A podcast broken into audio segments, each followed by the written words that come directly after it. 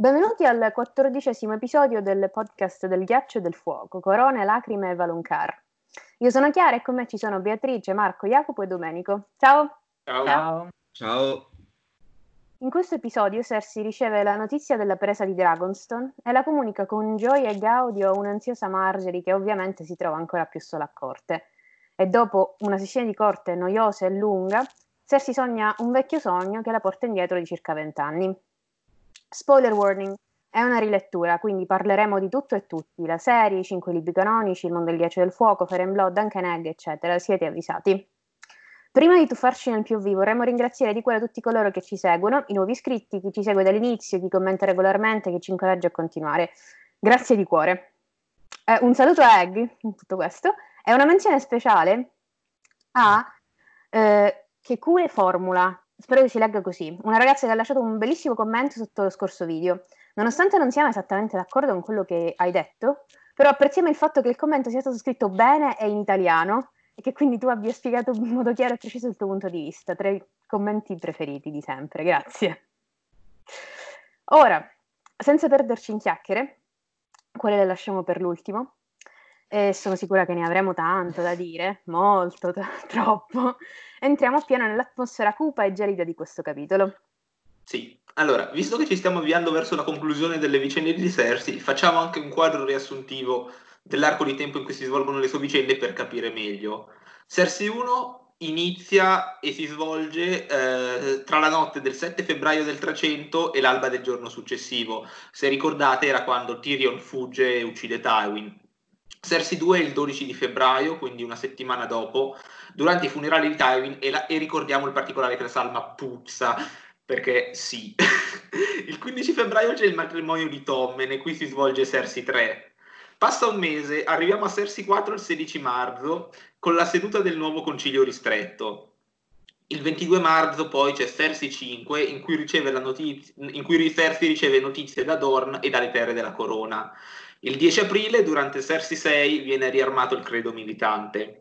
Poi qui passa un altro mese, arriviamo al sette maggio del trecento e si svolge Cersei sette, arriva la notizia della presa delle Isole Scudo, che però era avvenuta il trenta aprile, quindi Martin tiene in considerazione i tempi che una notizia impiega ad arrivare da un posto all'altro di Westeros, a differenza di qualche sceneggiatore televisivo. Cersei otto inizia l'undici maggio, quindi quattro giorni dopo, ed è da qui in poi che le cose precipitano. Una piccola anticipazione dei, dei capitoli successivi, perché questi si svolgono a, bre- a breve distanza di tempo tra loro e da Cersei otto, infatti avvengono il quindici e il diciassette di maggio rispettivamente, Cersei nove e Cersei dieci. E abbiamo finito la Fisher Prize, meglio così. Allora, l'incipit del capitolo ci ricorda che a Westeros è autunno inoltrato, quindi pioggia a non finire, nuvoloni grigi e giornate senza sole. Questa è una di quelle. Persino Marge ha deciso di rimandare le sue cavalcate nel Bosco del Re e rimanere nella Maiden Vault, volta delle fanciulle, ad ascoltare il bardo blu, suonare e giocare a Sivasse. Più avanti si dirà che giocano a un gioco venuto da Volantis ed è facile intuire che sia proprio questo, dato che Tyrion non lo impara quasi in contemporanea in Dance with Dragons. Il P O V copre un arco di tempo più lungo rispetto ai precedenti, poco meno di due giorni circa. Al calare del sole del primo giorno, Auran Waters torna a corte per informarla della presa di Dragonstone. Ser Loras è incredibilmente riuscito nell'impresa di conquistare la fortezza anche a costo della sua incolumità. Ora le navi dei Redwen possono tornare a casa e difendere la costa dagli attacchi Ironborn. Ironborn che si sono spinti all'interno del Mander e nel frattempo si sono anche spostati a sud, verso Arbor e città. Ricordiamo anche che siamo in pieno The Forsaken, capitolo che dura effettivamente mesi. Iron viene catturato subito dopo l'acclamazione di re, e viene liberato e legato alla prua della Silenzio poco prima dell'attacco alla città. Allora, lasciando per un attimo la questione Loras da parte, ne parliamo un attimo più avanti, e lì c'è veramente molto da dire. Che cosa sta succedendo nell'altopiano? Che cosa sta succedendo a ovest? Allora, Cersei si è resa conto che la situazione eh, a ovest è più pericolosa di quello che aveva pensato sin dall'inizio. Euron ha aperto un vero e proprio conflitto. La battaglia delle Isole Scudo non è stata semplicemente un attacco di predone da alcuni scogli, ma la flotta di ferro sembra stia risalendo il Mander e contemporaneamente è scesa giù a sud fino allo Stretto dei Sussurri e minaccia Arbor e Old Town. Lo Stretto dei Sussurri è la baia in cui si trova Old Town, giusto al centro, e eh, che è la foce del vino e del miele, che è questo piccolo fiume in verità abbastanza medio per l'altopiano, alla cui foce si trova appunto il Town. Sono capitoli questi qua molto geografici, in verità tutta questa sezione del libro è abbastanza geografica. Non a caso i capitoli di Sersi sono circondati da quelli di Sem, che con l'avvento di Cannella sta passando tutta la costa a sud di Dorne, e che nel prossimo capitolo entrerà nello stretto, constatando come la situazione sia in verità di estrema difficoltà. Come dicevo eh, già nel video precedente, il sistema di difesa delle coste dell'altopiano si basa su un sistema di fidelizzazione delle casate, che si appoggiano l'una nell'altra e sono legate ai Tyrell anche tramite i matrimoni. Ovviamente il perno di tutto ciò è una casata minore alfiere in modo diretto ai Tyrell. Se guardiamo un po' la geografia ci rendiamo conto che gli Aenborn hanno colpito eh, i due nodi fondamentali dell'altopiano che corrispondono alle due foci, cioè quella del Vino del Miere e quella del Mander. Dove si trova eh, il Town si trova quella del Vino del Miere, mentre il Mander risale fino all'Orto Giardino, come già dicevamo. Si potrebbero dire tantissime cose su queste due foci, sul fatto che ci siano questi due fiumi, che uno è più piccolo ed è quello là su cui c'è il castello dei Florent, uno invece è quello più grande, c'è certo giardino, ma sorvoleremo su queste cose. Come vorrei sorvolare anche sul discorso sul ventre molle dell'altopiano e sulle isole scudo, che già abbiamo fatto precedentemente. Parliamo ora dello stretto dei sussurri, che invece sembra la nuova zona di espansione di Euron. Lo stretto ha alla sua apertura due castelli, uno posto a nord e uno posto a sud. A nord c'è Black Crowve di casa Bulwer, la cui Lady in verità noi già l'abbiamo conosciuta, è Alisande Bulwer, è al seguito di Margaery in questo momento alla prova del re, è poco più di una biandina, ed è imparentata con i Tyrell per parte di madre. Victor Tyrell è suo nonno di fatto, quindi anche una cugina delle cugine di Margaery in parte. Sì, è complicata, però non mi dilungo perché, come sapete, in verità parlare di tutti i legami parentali da Tyrell inizio oggi e finiamo dopodomani. Uh, al seg- uh, quindi al sud invece di quello dello stretto dei sussurri c'è il castello di Tre Torri, che praticamente se uno arriva da Dorne se lo trova girando l'angolo per entrare nello stretto dei sussurri. Al centro dello stretto, dicevamo, c'è Old Town con gli Hightower, che sono imparentati con casa Tyrell, poiché Alair Hightower, spero di pronunciarlo bene perché veramente è un problema per me questo nome, è la moglie di Mace. Quindi Leighton Hightower, che è il nonno materno di Margaery, di Loras, di Willas e di Garland. Quindi su, in verità su Leighton poi si potrebbero dire tante cose, perché ha undici figli, è imparentato con tutto l'altopiano, e anche i Florent rientrano tra questi, alle, tra questi parenti, e che sono in questo momento alleati di Stannis. E questo fatto in verità mh, ci sarebbe qualcosa da dire anche sulle parentele dei Florent dell'altopiano, però rimando alla discussione. A sigillare lo stretto, non mi guardate così, a sigillare lo stretto dei sussurri verso il mare aperto c'è l'isola di Arbor, che è di fronte praticamente allo stretto. L'isola in verità ha tutto intorno una serie di arcipelaghi piccoli fatti da dei vassalli di casa Redwine, e come abbiamo già detto i Redwine sono imparentati con casa Tyrell attraverso Lenna, ma anche attraverso Mina Tyrell, che ha sposato Paxter Redwine. Per cui per entrare nello stretto dei sussurri, se entri da nord ti trovi a passare davanti a Black Crow, se entri da sud ti trovi a passare davanti a Tre Torri, e se entri dal mare aperto ti trovi di fronte alla strada sbarrata all'isola di Arbor e dall'arcipelago di isolette intorno, per cui devi per forza essere visto in uno di questi tre punti. Di fatto questa cosa in The Forsaken in verità abbastanza si, se- si vede, perché Euron si trova a dare l'assedio agli arcipelaghi intorno ad Arbor, perché non può permettersi di lasciarsi le spalle copre- scoperte nel momento in cui entrasse nello stretto dei sussurri. Cioè è progettato in maniera tale da essere una terribile trappola se tu non riesci a espugnare uno almeno di questi tre punti. Ovviamente Euron ha scelto quello là, inevitabile, che è Arbor, ma è probabilmente anche il più difficile. Cosa stia facendo Euron e cosa voglia fare? Lo ha già ipotizzato Marco, ci sono i video, comunque l'abbiamo detto più volte, io e Marco ci siamo confrontati varie volte, eppure da punti opposti siamo d'accordo sul, sulla cosa comune, cioè probabilmente avremo nel prossimo libro la caduta di Old Town. Sulla penetrazione degli Ironborn all'interno la cosa è più complicata, sinceramente non mi sento di azzardare ipotesi, anche perché gli uomini di ferro, l'abbiamo visto a nord, non sanno tenere l'interno, è una cosa che fanno difficilmente, l'abbiamo vista a grande inverno. Inoltre Garland ha radunato una for- un esercito con cui inten- eh, intenda- intendeva dare l'attacco alla fortezza dell'Acqua Chiara, che è praticamente il castello dei Florent, che dopo il tradimento dei Florent che sono passati con Stannis, gli sarebbe stato assegnato a lui e alla moglie Leonard Fossoway. Quindi di fatto aveva concentrato questo esercito, che ora si trova a nord di Alto, a nord di Alto Giardino, a nord di Old Town, scusatemi, quindi alle sorgenti del, del Mire, ergo l'entroterra è comunque in qualche modo protetto.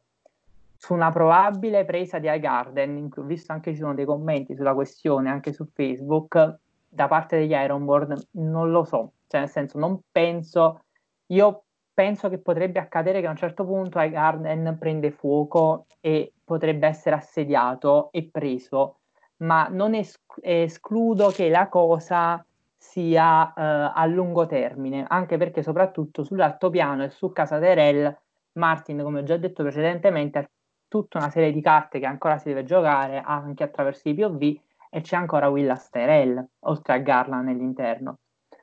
Marco, io direi che dimmi anche tu cosa ne pensi di questa allora, storia e della penetrazione. Io vai. Parto subito a parlare dell'ultimo punto che hai citato, perché è la cosa più interessante in realtà. Dal mio punto di vista, secondo me non, non rientra proprio nei piani di Euron. Cioè è una cosa che io non ce lo vedo proprio a prendere Alto Giardino. E, cioè, appunto per i motivi che ho già spiegato anche negli scorsi video. Come abbiamo detto, noi concordiamo... Eh, su Old Town, che è proprio è il luogo a cui lui sta mirando, cioè lui non sta mirando Alto Giardino né a conquistare l'altopiano, in realtà lui, a lui interessa proprio Old Town, punto, per i motivi che, che, ho già, che ho già citato ovviamente. Inoltre non so, io mh, attualmente, poi è difficile ovviamente prevedere come andranno le cose, e non ce lo vedo troppo fuori dal, dal mare attualmente Euron.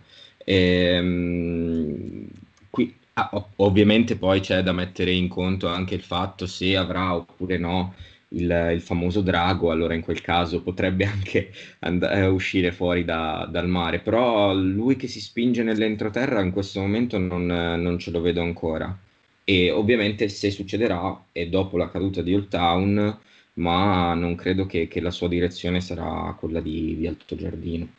Anche perché io penso che se avesse voluto prendere Alto Giardino sa, avrebbe risalito il Mander, nel senso che sì, non sì, l'avrebbe sì. potuto fare. Ma, ma penso... cioè, vai, vai. Non... ripeto, non, cioè, non, non, non so, mi sembra una, una, una cosa in più che, che dovrebbe fare lui quando ha, ha un piano appunto ben studiato di cui abbiamo già parlato. Mi sembra proprio una cosa superflua andare, andare a prendere Alto Giardino per, per Euron, forse non gli conviene neanche in realtà, quindi, quindi non, non so, una cosa che, che non ce la vedo troppo, ecco. No, io vedo più probabile una, una razzia in verità alla base del, del castello, con delle navi lunghe che dalle isole Scude possono effettivamente risalire il Mander, ma una conquista pratica all'altopiano, come dicevo, in verità l'abbiamo visto anche al nord, Euron è abbastanza consapevole, non è sì, una sì, cosa sì, che sì. funziona. No, anche poi a lui, le... non, a lui non interessa, cioè, allora lui ha detto che ovviamente vuole Westeros, eh, è ok, però a lui non, non interessa la conquista, cioè, l'abbiamo visto anche, anche solo con le isole Scudo, ok che non sono paragonabili con Aldo, Alto Giardino, però ehm, non, cioè lui, lui non interessa proprio la conquista, sta mirando a, a, appunto dei, dei suoi punti strategici nel suo piano, eh, se effettivamente è quello il, il suo vero piano, eh, a cui sta mirando, e Alto Giardino non, non rientra tra quelli, quindi... appunto, ritorno sempre lì, non, non ce lo vedo, tutto qua. No, anche perché il problema è che su Old Town già il fatto che non abbia preso Arbor e non abbia fatto una postazione fissa dell'isola di Arbor per provare poi ad attaccare continuamente a posti di fronte ad Old Town, quindi ha comunque una politica che vuole entrare, effettivamente magari le vuole anche dare fuoco, distruggerla, però dopo si deve ritirare in mare. Mm-hmm. Cioè io penso che sia... se no avresti preso Arbor, ti saresti fatto un punto d'appoggio fermo che non è un arcipe, uno scoglio fuori, fuori il... Sì, sì, sarebbe sud. creato un, un qualcosa dietro per... Esatto. E poi forse un errore che facciamo, che fanno spesso le persone con Euron, è che lo vediamo tutti come... Continuiamo a, a, a vederlo appunto come un personaggio come gli altri, cioè come Stannis che ad esempio per arrivare al trono deve conquistare, come Fake Aegon per arrivare al trono deve conquistare punti. Eh, a lui non interessa perché lui non, non ci arriverà nello stesso modo in cui... Uh, ci arrivano o ci, ci arriveranno questi, nel caso di Stannis no, ci arriveranno questi personaggi perché ehm, utilizzerà appunto qualcosa di diverso da, dalla conquista pure semplice, eh, come la, la magia di sangue, eccetera, di cui abbiamo già parlato. Quindi eh, il problema di Euron è che è proprio un personaggio quasi a sé stante, diverso da, da tutti quelli che abbiamo visto, quindi la conquista proprio non è nel, nel, nello spirito, nello spirito diciamo. Cosa volete di più? Cioè, High Garden non toccatela, per favore. Cioè, già in The Winds of Winter vi fanno fuori tipo due città, tra le, una, la più vecchia e la capitale, quindi boh, ok. Anche no. Ai Garden? No, grazie. No, poi io penso che i Tyrell, non, cioè nel senso che gli, gli Ironborn, correggete, ma non abbiano proprio queste grandi forze di terra. Cioè l'esercito, no, che, in no, questo momento, l'esercito no. che in questo momento ha portato Garlan per prendere la fortezza dell'Acqua Chiara, in verità è lo stesso esercito che ha sconfitto Stannis alle Acque Nere quando ha provato a sbarcare. Non è proprio, cioè la metà di quell'esercito lì non è proprio una cosa piccolissima. Non ce lo vedo contro dei pirati delle Isole di Ferro, sinceramente. Sì, ma anche per ricollegarsi al, alla cosa delle, che dicevo nell'episodio scorso, cioè proprio come numero di forze tutto, e gli Ironborn hanno le possibilità di essere una potenza navale, ma non una grande potenza, quindi anche terrestre, perciò sono d'accordo, cioè non è proprio nei piani di Euron l'Alto Giardino, quindi... Anche quando sono andati al nord è stata la stessa cosa, cioè si è visto esatto. che nel momento in cui abbandonano la potenza navale sono niente, ma Euron lo sa questa cosa, non, non penso che gliene freghi nulla di andare in questo... Non penso neanche io. Esatto. Va, Va bene. bene, allora continuiamo.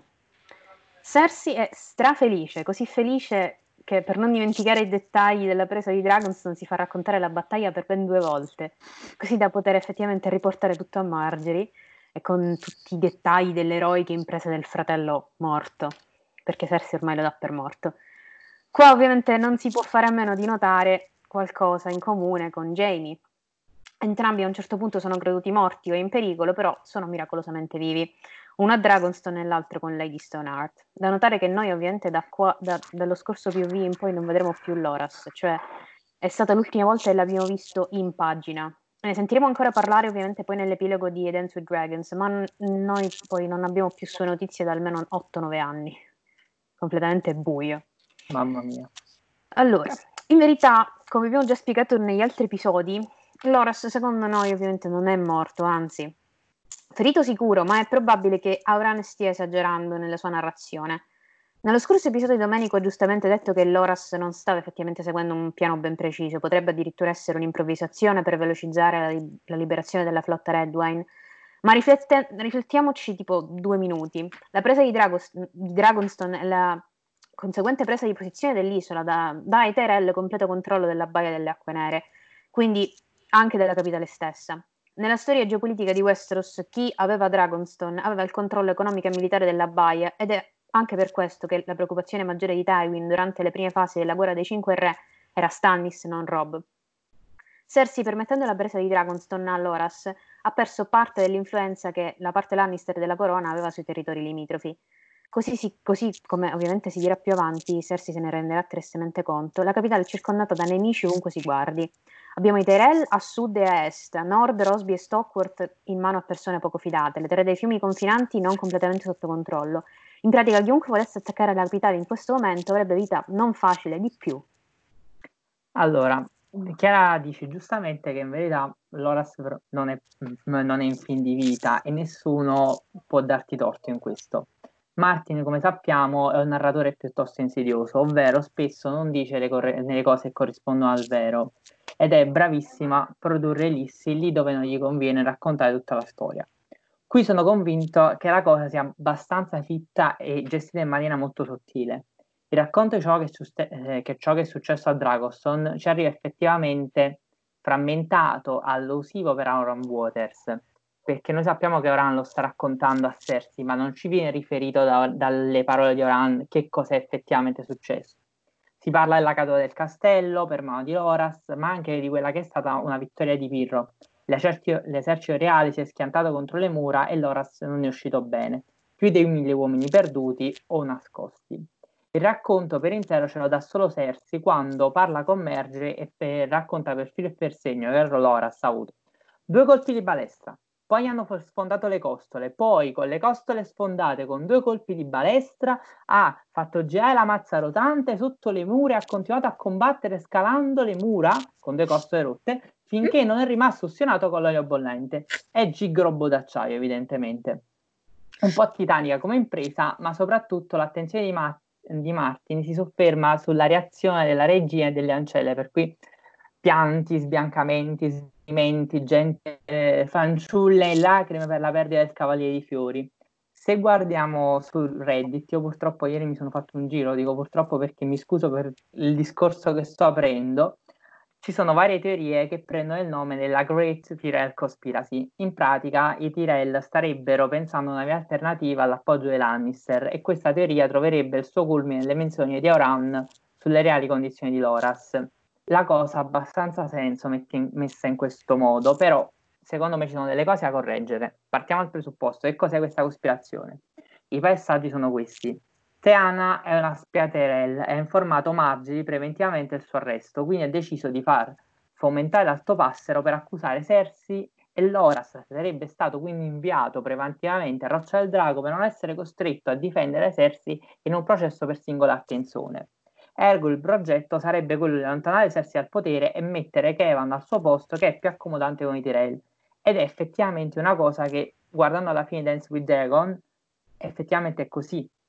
Ora, io non credo in questa teoria, che tra l'altro, a parte che abbiamo già ragionato su Teana, spia Tyrell, e io non sono molto d'accordo, ma soprattutto a un certo punto questa teoria, nelle versioni più speculative, prevede che Olenna sia nascosta nel bosco del re, tipo un folletto, ma credo soprattutto che eh, i Tyrell in verità stiano pensando, come abbiamo già detto varie volte, un'alternativa al governo di Cersei. Il problema è che la progettualità è molto lunga ed è stata almeno eh, distorta da tre cose, cioè Teana che non è una spia fedele, cioè secondo me non è che non parla con Casa Tyrell, Teana riferisce le informazioni di Cersei, ma è il minimo indispensabile e sta cercando di alzare il, le, le sorti della casa Merryweather di lunga tavola, più che collaborare con Casa Tyrell. Ricordiamolo, casa Merryweather è una casa dei Lord che hanno avuto la sfortuna di servire come primi cavalieri sotto il re folle, tra l'altro facendo una brutta fine, quindi in questo momento sono delle casate decadute. L'attacco di Euron, questa cosa sicuramente non era prevista in qualsiasi piano che possiamo gestire i Tyrell e si trovano ad agire, eh, si trovano a dover agire in una fase che per loro era ancora di riflessione, cioè mentre loro stavano ancora pensando a un piano per effettivamente costituirsi come alterità in confronto ai Lannister nella capitale, è successo questa cosa e quindi li, hanno, li ha costretti a prendere in mano la situazione anche a livello bellico. E qui si vede, secondo me, lo sgomento di Margaery per l'idea di Loras di andare a Dragoston, cioè la cosa di cui parlavamo l'altra volta, questa cosa non era prevista probabilmente. Il processo a Margaery. Probabilmente la reginetta vuole colpire Cersei attraverso l'altopassero, ci sta pensando, ma il colpo non riuscite e alla fine restano fregate entrambe dal credo militante e questa cosa anche non è stata pensata secondo me, cioè stavano cercando di scornarsi a vicenda. In tutto questo possiamo pensare che Loras sia vivo perché il racconto è evidentemente esagerato e soprattutto perché Auran non è una fonte affidabile, ricordiamolo, va a fare il pirata dopo aver detto questa cosa. Tra il capitolo precedente e questo possiamo ipotizzare quindi che Loras abbia dato notizie della sua prossima partenza alla famiglia e per non lasciare scoperta Margaery abbia chiesto che, con- che un altro membro della famiglia lo sostituisca nella capitale appena si trova un pretesto, ovviamente, per non fare insospettire nessuno. Sappiamo che arriverà subito dopo Randy e Tarly quando Margaery viene arrestata, avvisato probabilmente da Mace Tyrell perché ricordiamo Randy è a Maidenpool, quindi è appena a nord delle Terre della Corona, era quello che corso poteva arrivare più velocemente e i Tyrell si fidano dei Tarly e, eh, e lo stesso mese è stato avvertito da Capotempesta perché torna appena sale la, della, dell'incarcerazione di Margaery. Sappiamo che in verità arriva in ritardo perché Margaery già è stata scarcerata grazie a Tarly quando lui arriva e pretende di rimanere nella capitale fin quando la situazione non si risolve, quindi toglie l'assedio a Capotempesta. In tutto ciò abbiamo detto che probabil- eh, Auran con i suoi dromoni ha trasportato Loras e le guardie reali verso Dragoston. È probabile che Auran si sia accordato. La fedeltà quindi di quest'uomo è dubbia, anche se io non direi che è al soldo dei Tyrell. Probabilmente si è, anche perché dopo questa cosa si reca invece che a ovest alla costa di Dorne. Se probabilmente fosse stato al soldo dei Tyrell sarebbe recato verso Euron, avrebbe seguito le navi dei Redwine, invece si ferma nelle Stepstone. Quindi probabilmente sta semplicemente cercando il miglior offeren- il miglior offerente a cui vendersi. si è venduto all'Horas probabilmente per un passaggio, quindi aveva una missione ben precisa, cioè raccontare allora a Cersei che come erano andate le cose a Roccia del Drago. Sull'effettiva presa di Roccia del Drago io non ho sicurezze, perché in Elan due, che è praticamente cinque giorni dopo que- la fine di questo capitolo, si dice che Delta delle Acque è caduto, lo dice Miranda Royce, ma Roccia del Drago e Capotempesta sono ancora nelle mani di Stannis. La notizia potrebbe semplicemente non essere arrivata, poiché sappiamo, come ben sappiamo, Martin in verità ci tiene, anche se secondo me qui c'è proprio un errore storico, perché la conquista del Delta delle Acque, la presa del Delta delle Acque è un evento successivo, e secondo me Martin qui ha proprio con... cioè, c'è un buco evidente, secondo me almeno, però potrebbe anche essere un indizio. Uh, dubbio mosso ulteriormente dal fatto che Orann in verità è un mezzo Velaryon. Noi ci scordiamo sempre che ruolo aveva questa casata uh, nel, nel, nel mare stretto. Erano i padroni di questo mare, avevano la flotta, l'abbiamo detto anche nell'ultimo video, ed erano fedeli nell'ultimo tratto della loro vita a Stannis. Quindi di fatto Orann, come mezzo Velaryon, non avrebbe nessuna ragione di avvedere un presidio del trono di spade così, fe- così vicino a Driftmark, soprattutto quando la casata di Driftmark, i Velaryon, in questo momento, ricordiamolo, sono spezzati. Una parte segue ancora Stannis, quella che sta a Driftmark, una parte i Velaryon nella capitale, che erano rappresentati da Orann, ha dichiarato fedeltà al trono di spade. Dato per assodato che l'Horas, un po' per vanteria, un po' per coraggio, nella sala del trono abbia detto delle cose sulla presa, si è buttato nella presa di Roccia del Drago, è sicuro che dopo abbia parlato con la sorella, e che, secondo me, la sorella stessa sta recitando al cospetto di Cersei quando incomincia a piangere. Evidentemente è probabile che ci siano stati degli accordi e che abbiano parlato. Una cosa che non dobbiamo, secondo me, mai mettere in dubbio all'interno di casa Tyrell è la comunicazione tra i membri. Cioè, questa è una famiglia assolutamente organica, che lavora e che si organizza in maniera molto simile ai Martell, in maniera molto diversa dai Baratheon, giusto per buttare ogni tanto una cosa. Oloras quindi ha preso la Roccia del Drago e da lì sta aspettando di capire cosa fare, che appoggiare e tenere un caposaldo in mano ai Tyrell. L'ha detto Chiara questo, cioè non scordiamoci la posizione quale è quella dell'isola, e non scordiamoci che i Martell appoggeranno Fekkegon, quindi eventualmente l'Horas potrebbe aprire le porte della fortezza a Daenerys e quindi creare una seconda danza dei draghi nell'altopiano, dove si è combattuta la prima, per Dany appoggiata dai Tyrell e Dorne per Aegon. Oppure, altra ipotesi che secondo me non è da escludere a priori, non ha proprio preso Roccia del Drago.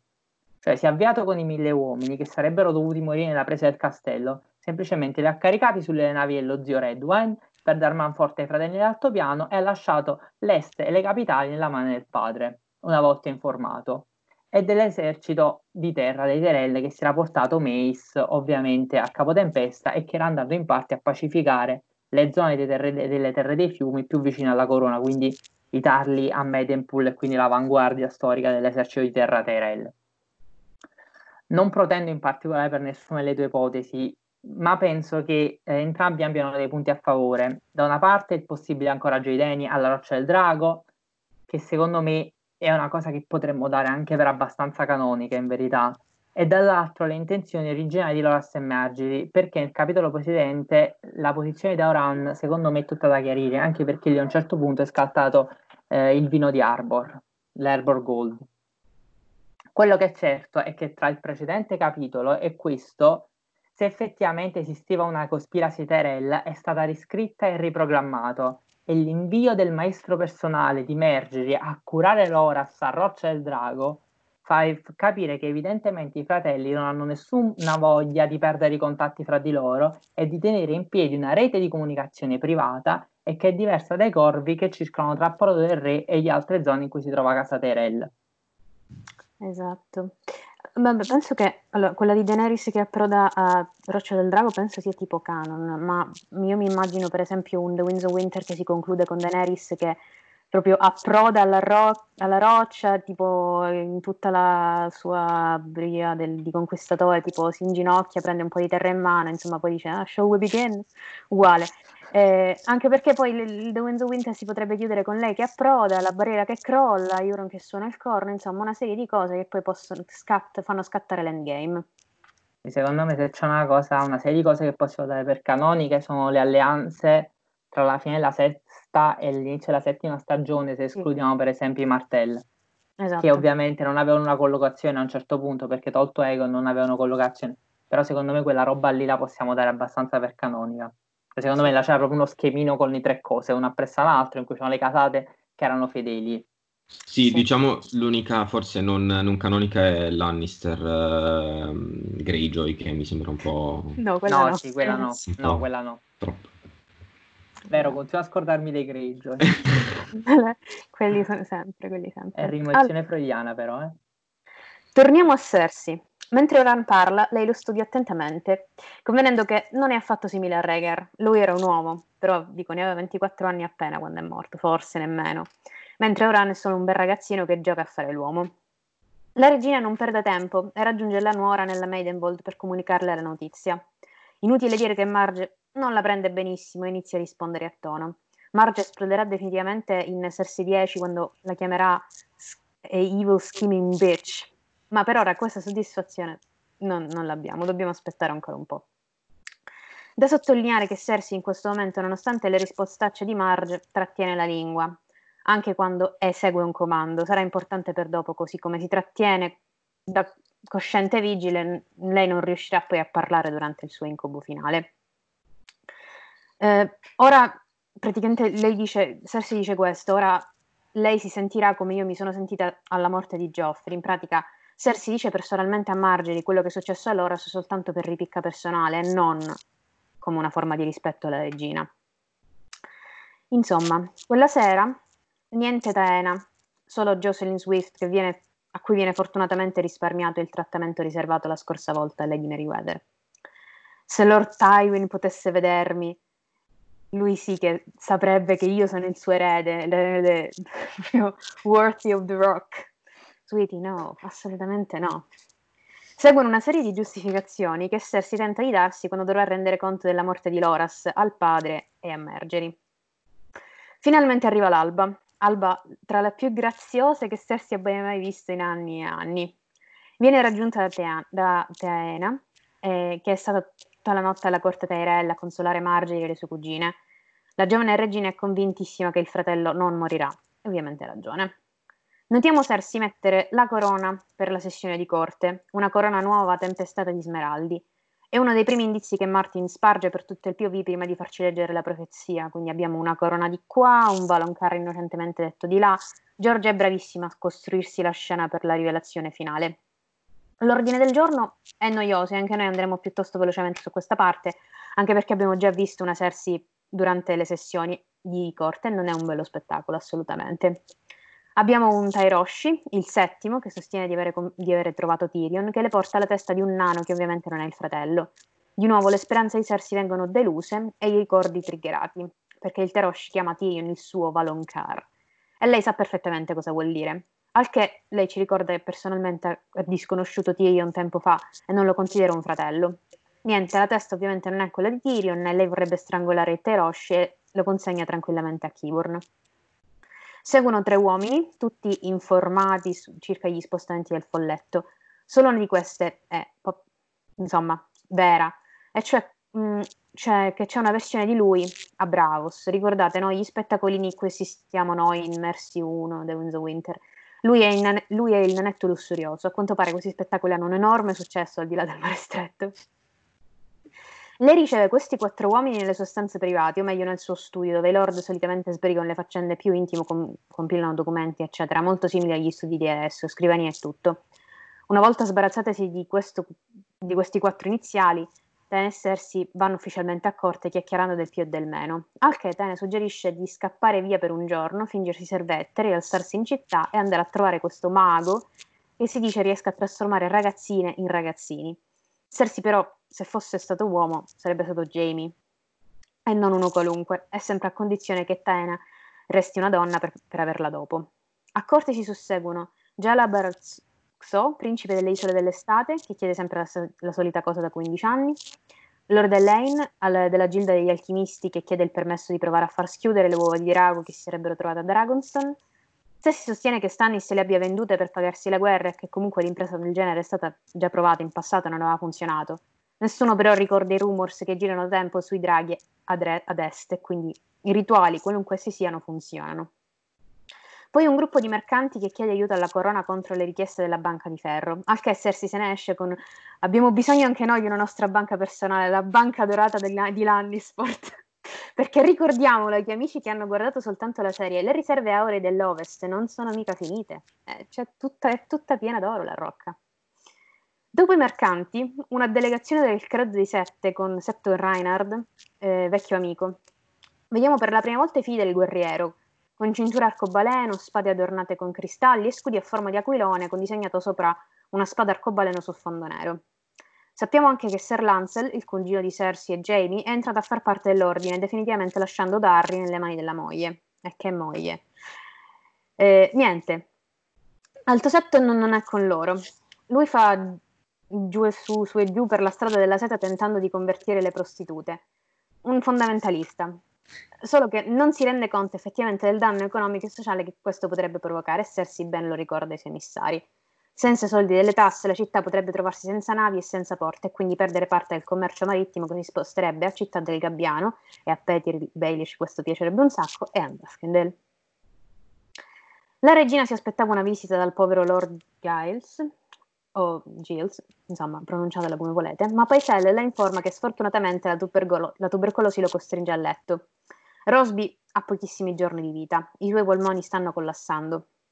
A Cersei la notizia piace effettivamente pochissimo. Si convince che ci sia qualcuno che stia tentando di avvelenare e uccidere il povero Rosby. Forse Pycelle, addirittura Mace o Margaery, per piazzare al suo posto Garth, Tyrell, capito? Così, una dietro l'altra. Finita la seduta di corte, Cersei cena col piccolo Tommen, che vediamo distrutto dalla notizia di Loras. Questo però non vuol dire che Cersei abbia un occhio di, abbia un occhio di riguardo per il figlio, anzi. Alla, pic- alla più piccola menzione di Margaery, la regina non, vede, non ci vede più dalla rabbia. Tommen osa rispondere a tono e a questo punto Cersei lo prende per le orecchie e lo consegna a Ser Boros.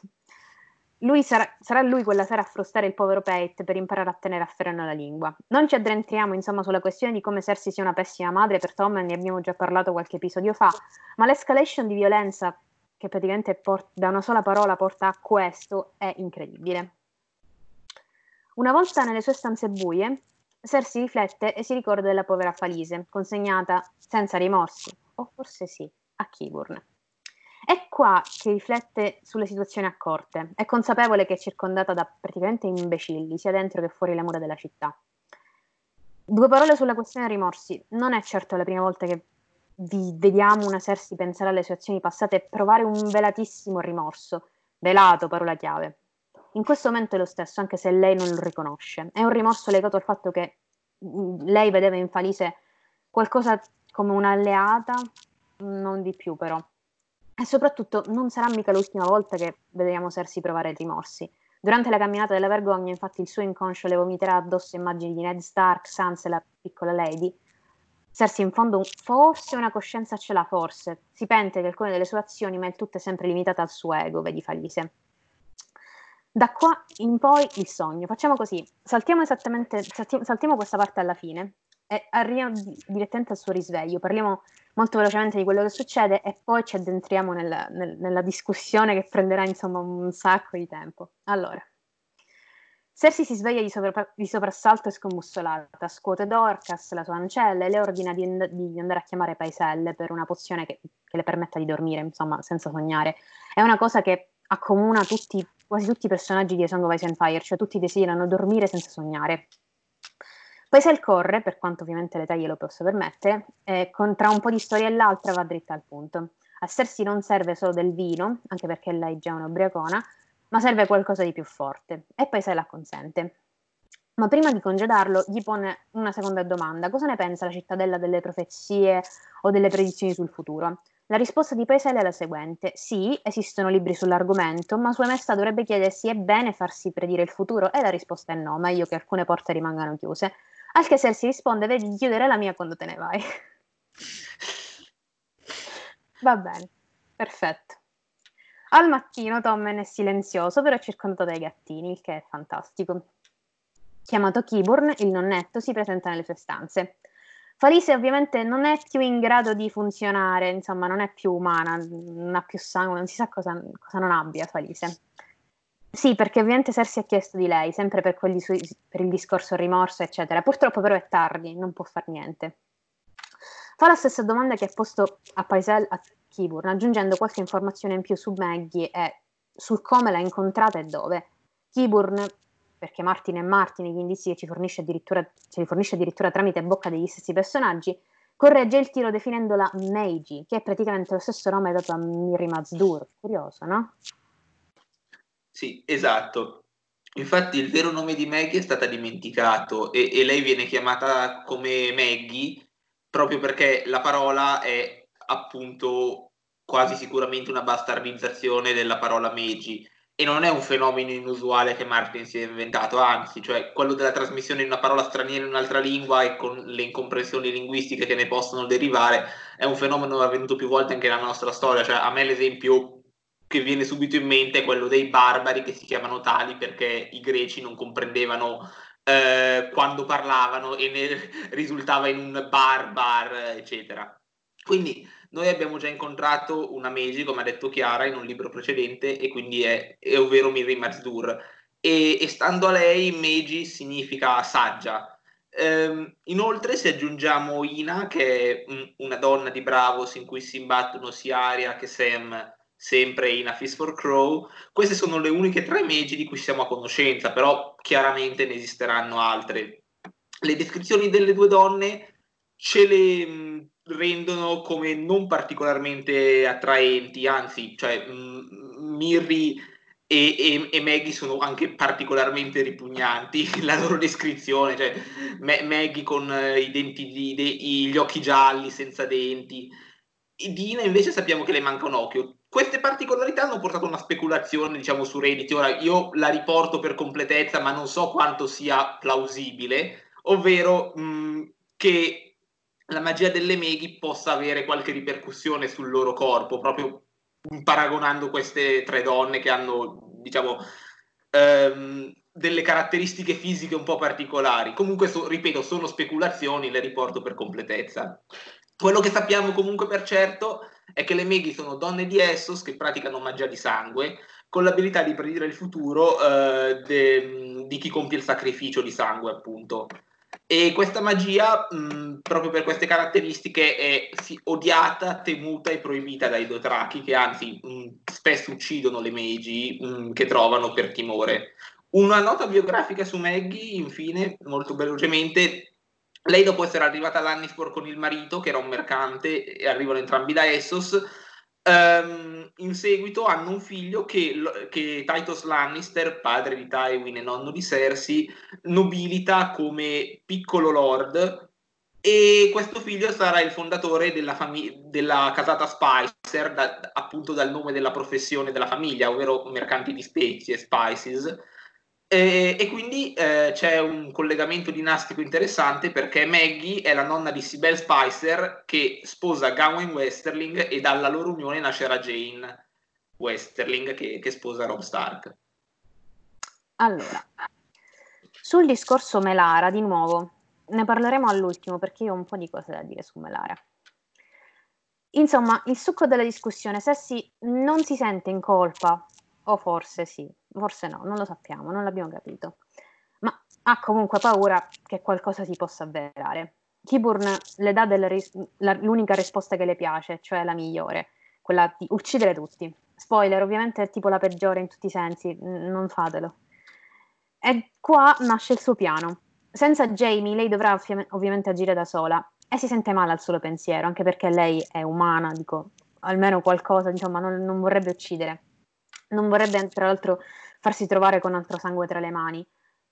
Quindi, insomma, questo. I metodi per uccidere: un coltello, un cuscino o una coppa di veleno. Heartsbane. E qua io penso di avere urlato, perché non è possibile che Altieri abbia tradotto in questo modo. Cioè, ragazzi, è fuori da ogni schema umano. Allora, Altieri traduce la frase precedente con... E allora come? Un pugnale, un cuscino, un fendente di veleno nel cuo- del cuore. Io mi chiedo, ma come fai? Cioè, siamo davvero al limite, fuori da ogni limite logico. Come si fa a tradurre una coppa di veleno? Lasciate stare che quello è anche il nome della spada dei tarli, l'Artsbane è un veleno confendente, cioè non è scritto da nessuna parte spada o armo, qualunque cosa sia che Altieri abbia visto, cioè sì, queste sono tutte potenziali armi per uccidere Margie, ma spada e fendente, da dove, perché, su che basi, cioè io non capisco. Artsbane è un veleno e Cersei ne parla come un veleno da somministrare, però ovviamente l'unico riferimento, l'unico riferimento che abbiamo di questo nome scritto in questo modo che troviamo in tutta la saga, abbiamo un ipotetico legame con questo veleno tramite mh, i senza volto con la monetina avvelenata, quando per esempio Arya la userà per la vittima, per la sua vittima dirà che il cuore ha ceduto e quindi da qua il nome Heartsbane, o per esempio come Pate il novizio che qui l'effetto letale della monetina praticamente lo lascia steso a terra. Cersei ci dà il nome, praticamente probabilmente Arya e l'alchimista ci danno il veleno, potrebbero praticamente essere la stessa cosa e probabilmente lo sono. Eh, però non c'è assolutamente traccia di una spada o tarli o qualunque altra cosa. Si potrebbe parlare di un tradimento di tarli, ma non è questo né il luogo né il momento di farlo. E soprattutto tarli che uccide Margaery anche no, assolutamente no. Quindi bene, sfogo finito. Allora, torniamo al club. Non c'è modo per raggiungere, Mar- per raggiungere Margaery, perché anche se cioè, possibilmente di notte, però comunque sempre circondata da gente armata e non armata, cugine eccetera eccetera. Spade, le spade però ovviamente non si usano soltanto in un modo, si usano sia per proteggere che per attaccare, e così nasce il suo piano diabolico. Userà Osney, uno dei tantissimi Cattleback che si trovano in giro, come spia per far confessare lui e i vari amanti di Margaery e le sue cugine, sicura che concederanno a Osney un processo per combattimento e lui potrà tranquillamente battere Ser Boros, perché cav- solo i cavalieri della Guardia Reale sono autorizzati a difendere i membri della famiglia reale. Dopodiché Osney potrà andare alla barriera e uccidere Jon Snow. Allora, qua abbiamo finito. P O V finito. Per ora manca tipo un pezzo enorme della profezia. Allora, iniziamo. Ci sono sogni e profezie da discutere. Sono tipo poco più di tre pagine nella versione inglese, ma sono densissime di significato e ancora praticamente aprono discussioni nel fandom dopo quindici anni. A una prima lettura ci si accorge poco dei dettagli, in quanto siamo talmente presi da questa rivelazione o sogno da non accorgerci delle somiglianze o dei particolari che richiamano alla mente un altro famosissimo sogno che noi abbiamo letto nel primo libro. Esatto, è quello di Ned Stark nel combattimento alla Torre de- della Gioia. Tra l'altro, Torre della Gioia è scritto minuscolo, sempre, sempre, ed è l'unica volta che viene detto il nome, ed è proprio durante il sogno di Ned. Praticamente non è né il nome del luogo né il nome della torre, è il fandom che ha affibbiato questo nome al fantomatico luogo. Ora non è tempo di parlare di questo, però. Allora, io me ne sono accorta per esempio durante questa rilettura e ho subito aperto la mia copia di Game of Thrones per sottolineare i parallelismi praticamente parola per parola.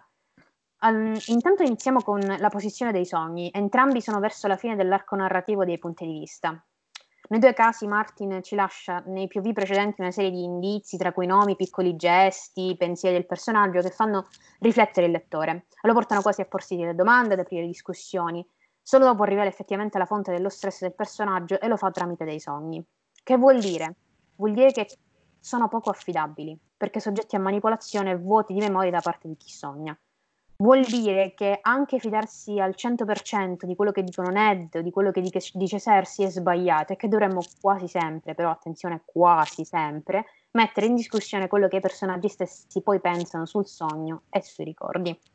Allora, partiamo subito con, ci sono per esempio quattro esempi in cui i sogni sono uguali parola per parola. Allora, l'inizio, per esempio, She dreamt of an old dream of three girls in brown, in brown cloaks, a wattled crown and a tent that smelled of death. E il, il sogno di Ned inizia con He dreamt an old dream of three knights in white cloaks in a tower long fallen liana in a bed of blood. Abbiamo sempre il vecchio sogno, le, il numero tre, con le, la menzione dei colori delle, dei mantelli, e poi la morte alla fine. Poi abbiamo They were three in the dreams, as they had been in life, più una descrizione di tutte le amichette di Cersei. Da Ned invece abbiamo In a dream, his friends rode with him, as they had in life, quindi abbiamo anche qua in life e in life uguali, e non sono coincidenze, più la descrizione di tutte le tracce, di tutti i suoi amici che sono stati con lui. E poi abbiamo qua They were seven facing three again, di nuovo in inglese, Continua, posso continuare assolutamente in inglese. Allora abbiamo di nuovo il numero tre ripetuto, in dreams as it had been in life, quindi di nuovo come in vita così in morte, eccetera eccetera. Di nuovo Cersei, the dream was different, in the dream the pavilion were, were shadowed and the knights and serving men they passed uh, were made of mist, cioè di eh, insomma nebbia. In the dreams, di nuovo Ned, in the dreams they were only shadows, grey wraiths on horses made of mists. Poi abbiamo tutte le coperte che sono attorcigliate attorno al lettore, quindi sottolineano entrambi questo, questo fatto. E di nuovo loro pensano, ah ok, questo è un vecchio sogno, effettivamente non c'entra niente, però comunque insomma sono molto preoccupati perché dipende che cosa vuol dire poi, cosa hanno sognato dopo tutti questi anni. Non sono esattamente molto tranquilli. Ora, il sogno va più o meno così.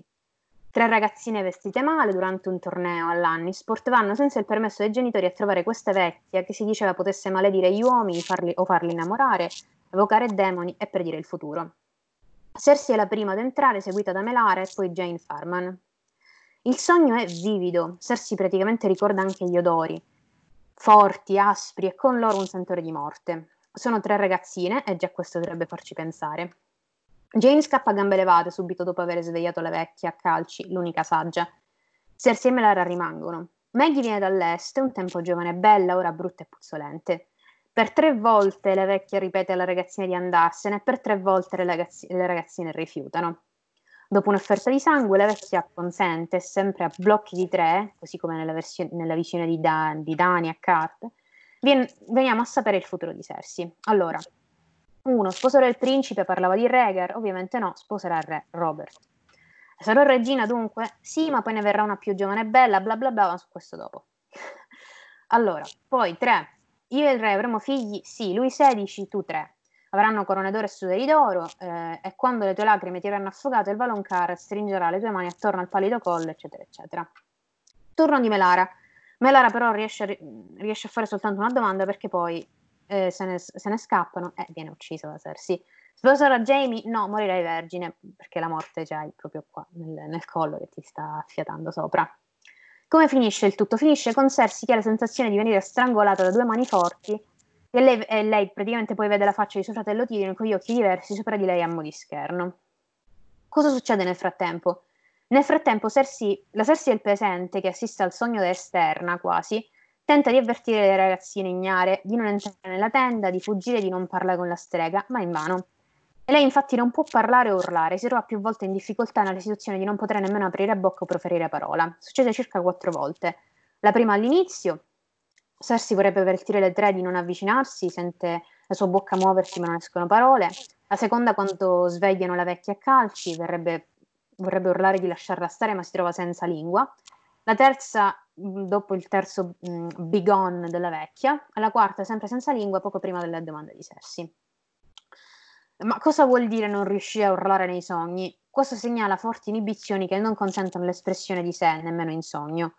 Può succedere quando son- ci sono i saprimari molto rigidi che filtrano tutto con una censura interna e che non si addormentano mai, che impedisce al sognatore di urlare perché l'urlo rappresenta il volere, volere insomma essere sguaiati o comunque chiedere aiuto, e sia mai che Cersei chieda aiuto, attenzione. Dietro al non urlare ci sono ovviamente anni di condizionamento e giudizi familiari e culturali che il sognatore è cresciuto e che, con cui il sognatore è cresciuto e che continuano a influenzarlo. Gridare è accettato ovviamente solo in condizioni di pericolo e non viene giudicato. Le condizioni di pericolo e di minaccia sono molto frequenti nei sogni, in cui le emozioni appaiono ovviamente amplificate e il timore diventa terrore, l'insicurezza, immobilità, il mormore, rabbia, l'inesperienza, incapacità. Sognare di non riuscire a, parla- a urlare o parlare porta l'attenzione sulla mancanza di uno sfogo e quindi su una tensione che continua ad accumularsi in, in qualche ambito. In alcuni casi il sognatore ha la sensazione di essere sveglio perché il senso di, lucide- di lucidità e le sensazioni fisiche sono molto forti, al punto che si avverte lo sforzo fatto per, non cercare, di, per cercare di far uscire la voce per muoversi. La spiegazione più semplice potrebbe essere quella di una paralisi del sonno, ma non credo sia il caso di Cersei. Il caso di Cersei probabilmente si associa a un momento particolare di stress che influisce sul sonno e sul sogno. Il sogno in realtà è un incubo. A volte può capitare che i nostri sogni ci mostrino le debolezze, le nostre debolezze, il lato di noi che non vogliamo vedere, a cui non, non, di cui non siamo pienamente consapevoli, soprattutto quando facciamo incubi. Il nostro io interiore ci sta mettendo in guardia sulle paure che ci affliggono, o anche su situazioni che nella vita reale non sappiamo come gestire. Quando non siamo in grado di parlare, nonostante le circostanze lo esigano, vuol dire che nella vita vera ci sentiamo soffocati la situazione, semplicemente sentiamo di non essere liberi di dire quello che pensiamo, e qua a Cersei succede, si deve trattenere da insultare chiunque praticamente. Vabbè, ma non solo questo, ovviamente non si fida di nessuno, non può parlare con nessuno, non può confidarsi. Potrebbe anche significare che abbia paura delle conseguenze. Cersei paura delle conseguenze? Ovviamente sì. In questo caso si tratta della, moglie, della, della morte dei figli e sua, quindi ovviamente ha paura delle conseguenze. Sognare di non riuscire a parlare può anche indicare che ci sentiamo oppressi da qualcuno o da qualcosa. In questo caso perdere la voce è un'allegoria della perdita della libertà di dire e di fare quello che vogliamo, eh, ma che invece ci viene limitato da persone vicine o da condizioni che ci ostacolano. Cersei effettivamente non è più padrona del suo futuro da questo punto in poi. Altro dettaglio interessante che si, no- che si nota dopo è l'assenza di lingua in alcuni esempi che ho fatto qua sopra, il che la lega inesorabilmente al fratello Tyrion, perché si parla di tagliare la lingua sin dal primo libro, e a Euron Greyjoy. Quindi acqua al mulino di chi pensa che il Valonqar sia Euron Greyjoy. Ma, ma... finalmente parliamo dell'analisi della profezia vera e propria, teorie e speculazioni, eccetera. Allora, insieme dei bambini, corone dorate e sudori dorati. I tre figli di Cersei saranno tutti incoronati? Direi di no, anche a meno che non si voglia considerare il maldestro tentativo di Arianna di un'incoronazione. Quindi, cosa sono le corone dorate? Probabilmente sono uno spoiler della paternità dei tre fanciulli, tutti figli di Jaime e Mai del Re, quindi non corone ma colore di capelli. I tre sudari. Quelli di Joffrey e Tommen saranno d'oro perché entrambi i re ed entrambi probabilmente morti avvelenati. Sì, Tommen probabilmente sarà avvelenato anche lui da una delle serpi delle sabbie che arriveranno a King's Landing. Manca Myrcella. Ora, speculazioni sempre dirette su Reddit, attenzione, non, non significa essere per forza d'accordo. I sudari potrebbero essere interpretati come mantelli per nascondere la vera identità dei tre piccoli. Interpretazione che fa... non mi convince affatto. È probabile che ero, però che Myrcella, se dovesse morire a Dorne, venga effettivamente avvolta in un sudario d'oro che è il colore dei Baratheon. Di base però la profezia è chiara su una cosa: moriranno tutti prima di lei, ed è anche tragicamente bello nel suo essere macabro il fatto che il primogenito e la madre moriranno entrambi strangolati. Joffrey morto a causa dello strangolatore o delle lacrime di Lys, lacrime amare che Cersei ha copiosamente versato e che le affogheranno prima della fine. Ma passiamo al Valonqar ora. Vai! Allora, intanto uh, specifico che um, quello che sto per dire io è un po' è personale, un po' è preso anche da Por Quentin, uh, quello che ho trovato online, e, e quindi è, è possibile, anzi togliamo la possibilità. Chiara, ad esempio, non è molto d'accordo con me, poi vedremo anche il, il perché e il per come. Comunque iniziamo appunto a parlare. Uh, tramite la profezia di Maggie noi assistiamo all'origine di questa parola, Valonqar, che tormenta la, la psiche di, di Cersei. Fino a questo punto, uh, tra l'altro, la, um, Valonqar non ha ancora un chiaro significato, cioè noi non sappiamo ancora... non conosciamo ancora la, la traduzione di questa parola, e come poi ha già detto Chiara, Maggie ci dice che eh, sarà questo Valonqar a, a porre fine all'esistenza di Cersei. Inutile ricitare di nuovo il passo in cui eh, le viene sostanzialmente predetto eh, di venire strangolata, e da qui hanno inizio poi tutte le teorie e i ragionamenti a riguardo. E sempre tramite i capitoli di Cersei è qua che differisce eh, diciamo, la, la, la, la mia posizione da quella di Chiara. Eh, noi capiamo, o comunque si lascia intendere, eh, che Cersei identifica il Valonqar con Tyrion. Ne sembra eh, letteralmente convinta. Io la penso in questo modo perché c'è questa ossessione di Cersei nei confronti del fratello, anche se lei dice che non lo considera più un fratello, eh, ne è in qualche modo tormentata. E perciò fino a questo punto noi possiamo addirittura presupporre, pensare che questa parola potesse, ehm, possa significare mostro o nano. Ovviamente questo è, una, un, è, una, um, come si può dire, è un presupposto che, che può fare un lettore al primissimo approccio all'opera, perché noi eh, appunto nel capitolo successivo a questo, spoiler quindi, eh, grazie a Setta Saranella abbiamo la traduzione ufficiale di questa parola in alto valiri, valiria, eh, valiriano, ehm, ovvero Little Brother. Fratello minore, che noi traduciamo con fratello minore. Però io vorrei soffermarmi un attimo, come ha fatto anche pur Quentin, su quel, uh, su quel little, quindi eh, restiamo sul, sulla parola inglese, e perché appunto little significa anche piccolo, eh, non solo in termini di età, ma anche eh, in termini di statura, ad esempio. Quindi questa, mh, questa traduzione, questo little, potrebbe avere influenzato in qualche modo uh, Cersei a, ad autoconvincersi appunto che il fratello minore, questo Valonqar, sia in realtà Tyrion.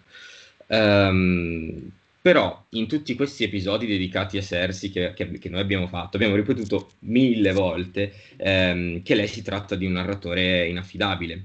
Eh, inoltre anche se eh, riconosciamo appunto che è dotata di una certa furbizia, spesso tende ad essere impulsiva nel giudizio e ad offuscare i propri ragionamenti per via dei suoi sentimenti interni, eh, paranoie e via dicendo. Insomma, l'avrete già capito tutti, eh, lei non è una cima e quindi la possibilità che si sbagli ehm, non sono, cioè eh, che, che le possibilità che si sbagli sono non alte ma altissime.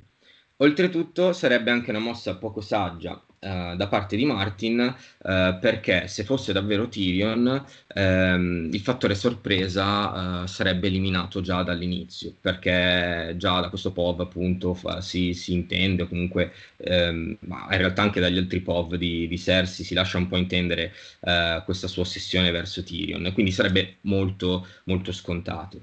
Ehm, Ora, per proseguire bisogna um, prendere in considerazione diversi fattori, prima di arrivare ovviamente al dunque. E intanto bisogna eliminare, um, a mio parere, due direzioni, ovvero che il fratello minore, uh, una di queste è il fatto che il fratello minore può essere chiunque nell'universo uh, di A Song of, of Ice and Fire, e basti pensare a tutti i secondo, eh, secondogeniti, terzigeniti e via dicendo. Allo stesso tempo esiste anche la controversia del fatto che in, in valiriano questo termine possa riferirsi anche a persone dell'altro sesso. Eh, quindi letteralmente quasi ogni personaggio dei libri può essere eh, il Valonqar. Io ho addirittura trovato eh, nelle ipotesi addirittura Tommen che è un bambino. Ma lasciamo da parte queste teorie un po' bizzarre. Ora, perché escludiamo... o comunque, ora perché io escludo queste due opzioni e quindi ci soffermiamo solo sul trio um, dei fratelli Lannister? Il motivo per me è semplicissimo ed è il character arc, ovvero la, lo sviluppo narrativo, il, il, lo svil- l'arco, um, come si può dire, il, uh, l'evoluzione narrativa dei personaggi. Eh, non di un solo sing- di un singolo personaggio, bensì di tutti e tre, perché riguarda in qualche modo il Valonqar, li, li accomuna tutti e tre. Ovviamente qui alcuni potranno eh, ribattere affermando eh, ma ci sono personaggi come Arya o Daenerys eh, che potrebbero avere motivazioni per ucciderla, eccetera. È vero, eh, ma sono motivazioni e non sono, um, non fanno parte del character arc. Vi spiego anche perché. Un'eventuale uccisione di Cersei, ad esempio, per mano di Arya, non contribuirebbe, contribuirebbe in nessun modo ad uno sviluppo dell'arco del personaggio di Arya. Eh, certamente andrebbe a realizzare eh, la sua sete di vendetta, comunque le, la, la vendetta, e potrebbe eh, ovviamente va a togliere un nome dalla sua lista, ma ehm, così come Arya eh, nutre vendetta nei confronti di, di Cersei, in realtà mezza Westeros potrebbe volerla morta più o meno per, gli stessi, per le stesse ragioni, anzi per gli stessi sentimenti. Però questo non andrebbe a uh, completare, diciamo, eh, il personaggio, non andrebbe a, a dare quel senso di, di compiutezza de, dell'arco che sta attraversando il personaggio. Ehm, tenendo a mente ciò, eh, si arriva ad un solo ed unico personaggio, ovvero Jaime Lannister. Però andiamo con, or- onor- con ordine, perché bisogna fare un piccolo passo indietro, eh, che però è un passo indietro molto importante. E infatti Martin ci ha voluto so- sottolineare che Jaime, nonostante sia eh, gemello di Cersei, è nato dopo quest'ultimo. Eh, mettiamola così, è venuto alla luce dopo di lei. Ehm, ciò rende Jaime, anche se per pochi secondi o minuti, non si sa quanto, un fratello minore. E Cersei ovviamente è la prima. Questa sottolineatura non è casuale, almeno per me, in quanto è un dettaglio totalmente superfluo, preso così per come ci viene dato. Certo, questa cosa va a gonfiare eh, l'ego di Cersei, quindi fa parte anche del, dello sviluppo del personaggio. Però era un ego già abbastanza gonfio di suo, l'abbiamo visto anche tramite altri episodi, l'abbiamo visto anche tramite Pov non suoi, ehm, che appunto non, non, è un, quasi un dettaglio non necessario, che non ci va ad aggiungere, ehm, sì, ci va ad aggiungere una curiosità molto interessante, ma non ci va ad aggiungere qualcosa di estremamente necessario, ecco. Quindi perché Martin ce l'ha voluto dire? Eh, la mia risposta ovviamente è perché Jaime appunto è un Valonqar, quindi è un fratello minore, e in qualche modo Martin doveva eh, soddisfare, diciamo, le condizioni della profezia. Ritornando poi appunto al discorso sul character arc, eh, la vera domanda è perché nel caso di Jaime l'uccisione di Cersei porterebbe qualcosa allo sviluppo del suo arco narrativo.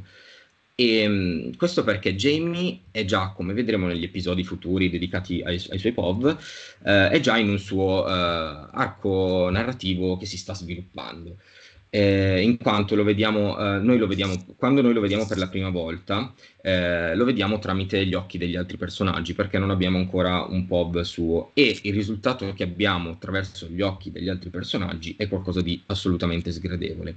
Martin poi, come sappiamo, ha usato eh, questa tecnica varie volte anche con Cersei stessa, eh, però eh, a mio parere con Jaime ci è riuscito in pieno, in, quando, in quanto il cambiamento è, è totale, da, almeno da, da come lo vediamo all'inizio a come lo vediamo poi con, a, tramite i suoi P O V. Dunque Jaime, a differenza di altri personaggi, è già in un suo percorso di cambiamento, che inizia in maniera palese eh, dall'incontro con Brienne. Inoltre, leggendo i suoi P O V è assolutamente percepi- percepibile che Jaime non solo si sta evolvendo, ma pur- punta verso una sorta di redenzione. Poi ovviamente qua c'è chi uh, può essere d'accordo oppure no, lo so. ehm... E l'altra domanda che bisogna porsi è come in realtà gli autori della serie non siano riusciti a vedere tutto ciò, ma questo è un discorso a parte. Il punto è comunque che il blocco principale per l'evoluzione di questo personaggio è proprio eh, Cersei e lo strano amore che lui prova nei suoi confronti. Questa cosa ovviamente tiene fermo nel suo arco narrativo eh, Jaime, un po' come eh, purtroppo eh, è successo nel, nella serie tivù, appunto. Per questo lui che strangola sua sorella come atto finale avrebbe senso, eh, concluderebbe perfettamente la, la sua evoluzione. Come vedremo poi, il rapporto tra eh, i due si sta deteriorando. Jaime sa dei tradimenti della sorella, eh, sta aprendo gli occhi su di lei finalmente, eh, arriva addirittura a distruggere la lettera che lei gli invia come richiesta d'aiuto dopo che viene arrestata dal credo. Ehm, oltre a tutto ciò, eh, i due si sono sempre considerati connessi, sia nel, si sono sempre considerati connessi non solo sentimentalmente, ma anche eh, ad un livello maggiore, quindi anche alli, ehm, nella morte. Ed un'altra prova a favore potrebbe essere anche il fatto che entrambi, eh, sempre, sempre ad un certo punto della storia, identificano eh, l'amato, quindi l'altro, eh, con lo straniero, che eh, nel Credo dei Sette, ve lo ricordo, è l'aspetto che rappresenta la morte, appunto. Eh, esiste poi, ovviamente, come in tutte le ipotesi di eh, possibile Valonqar, c'è sempre un, un, un controargomento. Cioè il fatto che Maggie, nel, quando descrive la morte di, di Cersei, eh, utilizza la parola hands, che significa mani, e noi sappiamo che Jaime eh, ne possiede soltanto una. Però è un'argomentazione, a mio parere, un po' debole, intanto perché Jaime comunque ha una protesi, che funziona comunque da mano. Eh, inoltre poi c'è comunque eh, una seconda ipotesi, diciamo, eh, per cui ehm, si pensa che Jaime possa usare la catena del primo cavaliere, del re, per eh, strangolare appunto Cersei. Questa catena eh, raffigura appunto due mani, che si string- due mani dorate che si stringono, quindi le mani ci sarebbero. Inoltre è già stata usata per le stesse ragioni, quindi sempre per strangolamento, eh, sia da Tyrion che da Tywin, quindi sempre da, da dei Lannister, anzi Lan- Lannister maschili. E perciò in conclusione Jaime è questo fantomatico Valonqar e non ci sono, a mio parere, altre opzioni, e per le appunto le, le suddette ragioni. E per Cersei ovviamente sarà, eh, per mio, a mio avviso, totalmente inaspettato, perché secondo me non, sa, non conosce l'identità eh, di, del Valonqar. Secondo Chiara invece lei sa già di chi si tratta e ve lo dirà adesso. No, non è così, però vabbè, ok. Eh, come mi, hanno, mi avete visto fare tipo facce durante il suo discorso su Jaime, vabbè ve lo spiegherò dopo. Comunque secondo me Jaime non è in un arco di redenzione. Vabbè, però poi ne parliamo. Parleremo di questa cosa. Poi ne parliamo, poi ne parliamo. Quando Dovrei facciamo ascoltare. I capitoli di Jaime volano le mani proprio. Volano i coltelli. Proprio telematicamente. Allora, io non sono d'accordo ovviamente su un paio di cose, già ve l'ho detto, però non è questo il momento, non è questo proprio il luogo per farlo. Giusto per concludere. Allora, nella profezia si dice The Valonqar, cioè c'è un articolo determinativo e non a Valonqar, un Valonqar qualunque, un qualcosa che lei non conosce. Ora, questo implica che Cersei, cioè il contesto dice che questo potrebbe anche essere qualcuno che hanno già conosciuto, comunque è un conosciuto all'interno del discorso. Però questo ovviamente è una piccolezza grammaticale che potrebbe essere sbagliata, potrebbe non essere, insomma, quella cosa che dico io. Io personalmente penso che quella persona che sarà il Valonqar è una persona che Cersei conosce. Ma perché? Perché si deve fidare di questa persona. Si deve lasciare avvicinare. Lo strangolamento è un, un atto passionale, estremamente intimo e brutale, non può essere uno qualunque. Questa argomentazione qua mi esclude tipo il novantacinque per cento degli altri candidati e ce ne sono soltanto due, cioè Tyrion, e abbiamo capito che non lo è, e Jaime, che lo è. Dovete andare avanti. Anche perché Tyrion ci arriva al collo di Cersei. Esatto. Justin.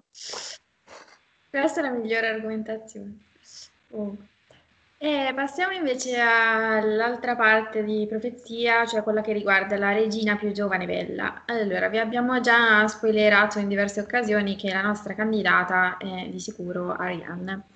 Ehm, anche in questo caso non ci siamo inventati niente, perché le motivazioni a supporto eh, di Arianne sono state avanzate nel fandom Eh, fin da dopo l'uscita di eh, Dance with Dragons. In particolare, per l'analisi che vi andrò a fare mi baserò in parte su, su quello che ha scritto Paul Quentin già nel duemilaquindici, quindi ormai lo conosciamo. Innanzitutto prima, partiamo con una precisazione eh, grammaticale, quindi facciamo allora un minimo di analisi logica. Si tratta di una altra regina, infatti la profezia recita eh, Queen you shall be until there comes another, younger and more beautiful to cast you down and take all that you hold dear. Ok, um, facciamo un attimo i grammarnazzi come stanno. Allora, Queen you shall be è la eh, principale, poi viene there comes another, cioè ci sarà un'altra, che è la prima eh, subordinata, introdotta appunto dalla congiunzione subordinante until. Quindi il soggetto della principale queen è anche il soggetto sottinteso eh, della prima secondaria, a cui si riferisce another, se no another resterebbe lì un po' da solo, cioè ha bisogno di un soggetto sottinteso che è appunto queen. Quindi si parla di un'altra regina, e allora a questo punto le opzioni non sono um, poi moltissime. Eh, Sansa sarà sì regina, ma non è destinata ad andarsi ancora a ingabolare nelle beghe del sud, ma a tornare a nord a casa sua. Eh, Margaery, che Cersei crede essere la risposta giusta, è quello che in inglese si chiamerebbe Red Herring, la ringa rossa, insomma, come Tyrion lo è per la profezia del Valonqar, cioè la soluzione fin troppo ovvia che induce il personaggio, punto di vista e a prima vista magari superficialmente anche il lettore, in errore. Sappiamo benissimo però che le profezie sono armi a doppio taglio e Martin le vuole deliberatamente oscure e con un certo grado di indeterminatezza, in modo che i personaggi le interpretino regolarmente in modo errato, eh, l'abbiamo visto con Daenerys, con Rhaegar, con Melisandre, insomma un po' con tutti. Eh, se vi ricordate, George mette in bocca a Marwyn una metafora poco poetica, però insomma chiara, eh, per spiegare come funzionano le profezie. Eh, Marwyn dice che Gorgon di Old Geese una volta ha scritto che la profezia è come una donna traditrice, tra, insomma, eh, prende il suo membro in bocca e tu gemi col piacere, pensi, oh, che bello, figata, e alla fine eh, i suoi denti si chiudono e ti, eh, ti addenta e, e, e tu urli, ovviamente. Questa grazie è una... Bea. Eh, grazie. Scusate. Vabbè, questa prima o poi dovevate beccarvela perché per parlare delle profezie era necessario. Comunque mh, è poco poetica ma è chiara, cioè la natura della profezia è questa. Eh, prophecy will bite your prick off every time, non penso serva traduzione. Quindi, per farla breve, a parte Arianne, l'unica candidata realmente valida fino a, a quando è uscito Dance era Daenerys. Daenerys è più giovane, è più bella, di quella bellezza valeriana che alimenta in tutto il mondo la voce che lei sia la donna più bella del mondo, e non è quella che Cersei si aspetta, ed è destinata ad andare alla conquista di Westeros, quindi insomma... pareva assolutamente che avesse le carte in regola, ma le possibilità che Dany fosse effettivamente questa Young Queen si basavano essenzialmente su due presupposti. Il primo, che entro la fine di Dance Dany salpasse per Westeros, e il secondo, che una volta arrivata fosse l'unica candidata papabile per conquistare King's Landing. Ma eh, appunto l'uscita di A Dance with Dragons ha completamente smentito questi presupposti, e quindi anche le, le chance di Dany di, di, di essere la regina della profezia sono drasticamente calate. Primo perché Dany ha ancora un intero libro da passare ad Essos, quindi come dicevamo salterà presumibilmente per Westeros alla fine eh, di The Winds of Winter. Per tutto il libro dovrà ancora sistemare per le feste il Dosh Kalin, Volantis, Spentos, quindi portare fuoco e sangue su tutto il continente orientale raddrizzando i torti a modo suo, incontrare Marwyn, quindi ha un sacco di cose da fare. Affinché Dany sia la Younger Queen, Cersei dovrebbe quindi restare al potere ad approdo del re fino alla fine di Winds, il che è impossibile. Non può succedere perché Dance ha introdotto prepotentemente nei giochi di potere del sud un nuovo player, che è appunto Aegon, che a seguito del sciagurato consiglio di Tyrion è già partito alla conquista di Westeros e sicuramente attaccherà eh, King's Landing ben prima di quanto potrà mai fare la presunta zia. Con John Connington e la Golden Company, Aegon ha già conquistato metà delle terre della Tempesta e soprattutto ha preso Capotempesta, non sappiamo con quale inganno, ma comunque dai capitoli di Winds usciti abbiamo certezza quantomeno che il risultato è questo, cioè che l'ha presa. Quindi se assumiamo che la caduta di Cersei non può avvenire in A Dream of Spring, ma dovrà avvenire prima, circa, insomma, nella prima metà di Winds, ehm, Daenerys non è in nessun modo nella posizione di essere l'artefice, invece... Eh, può essere l'artefice della caduta di Cersei la coppia Aegon-Arianne. Eh, facciamo un piccolo recap del punto in cui siamo nella storia, considerando anche i capitoli eh, di Arianne di Windsor. Allora, Doran ha ricevuto una lettera da Jon Connington che gli rivela che il figlio di Elia, che è erede Targaryen presunto, insomma, è ancora in vita. Nel frattempo iniziano a assillarlo i dubbi sulla mala parata della missione dell'altro suo figlio Quentin, che non dà segno di tornare con Daenerys. Quindi decide di mandare Arianne con un piccolo gruppo di compagni a scoprire come stanno le cose, cioè se Aegon e John Connington sono chi dicono di essere e se hanno le capacità militari per sconfiggere il trono di spade. In particolare eh, Doran dà ad Arianne l'autorità e la discrezionalità per decidere se sia il caso o meno di far combattere le armate dorniane per Aegon, inviando alla fine un ultimo corvo con la famosa parola Dragon or War. E sappiamo che l'ultima parola di Arianne, di Arianne sarà dragon, cioè guerra, perché eh, ogni parola significa il suo opposto, insomma, questa è per la solita prudenza di Doran. Eh, d'altronde Arianne ha assolutamente interesse ad allearsi, anche dal punto di vista matrimoniale, con Aegon, per tentare di fregare sul tempo il fratello che lei ancora immagina diventerà eh, marito di Daenerys. Nel frattempo, ad approdo del re, i passeri non aspettano altro che un nuovo re da supportare, che sia cresciuto da una septa e quindi possibile loro alleato e che non sia figlio di un incesto come invece Tommen. Eh, Cersei, accecata dalla paranoia per Margaery, prima o poi riuscirà a rompere definitivamente l'alleanza con Tyrell, non ha più neanche lo zio Kevin o quantomeno Paisel per consigliarla, è assolutamente invisa al popolo. Poi, come diceva prima Domenico, praticamente è circondato da nemici perché eh, si è giocata tutto il territorio circostante. Potrebbe anche dover fronteggiare il lutto della morte di uno o due figli a, a breve. Insomma, la capitale è pronta per la conquista, cosa che comunque dovrà necessariamente avvenire affinché si realizzi la eh, Danza due punto zero tra Daenerys, quando finalmente arriverà, e appunto Aegon, cioè il drago del guitto della profezia. Eh, Arianna rispetta il dettato letterale della profezia, o quantomeno può, può tranquillamente rispettarlo, perché è più giovane, questo è un dato oggettivo. Sarà regina, l'abbiamo appena detto, e eh, può anche essere considerata più bella, o semplicemente perché è più giovane, perché sappiamo dalla camminata della vergogna che il fisico di Cersei non è più quello di un tempo, sia perché comunque la bellezza è un fattore soggettivo. Non dimentichiamoci che Martin ha un debole per queste fisicità curvi e un po' esotiche, quindi può essere che la, la descrizione che Martin ci dà di Arianna dal suo punto di vista sia, cioè, veramente di gran figaggine, insomma, poi qua è gusto personale. Eh, un altro punto che depone a favore di Arianne è che ci sono pesanti parallelismi tra lei e Cersei.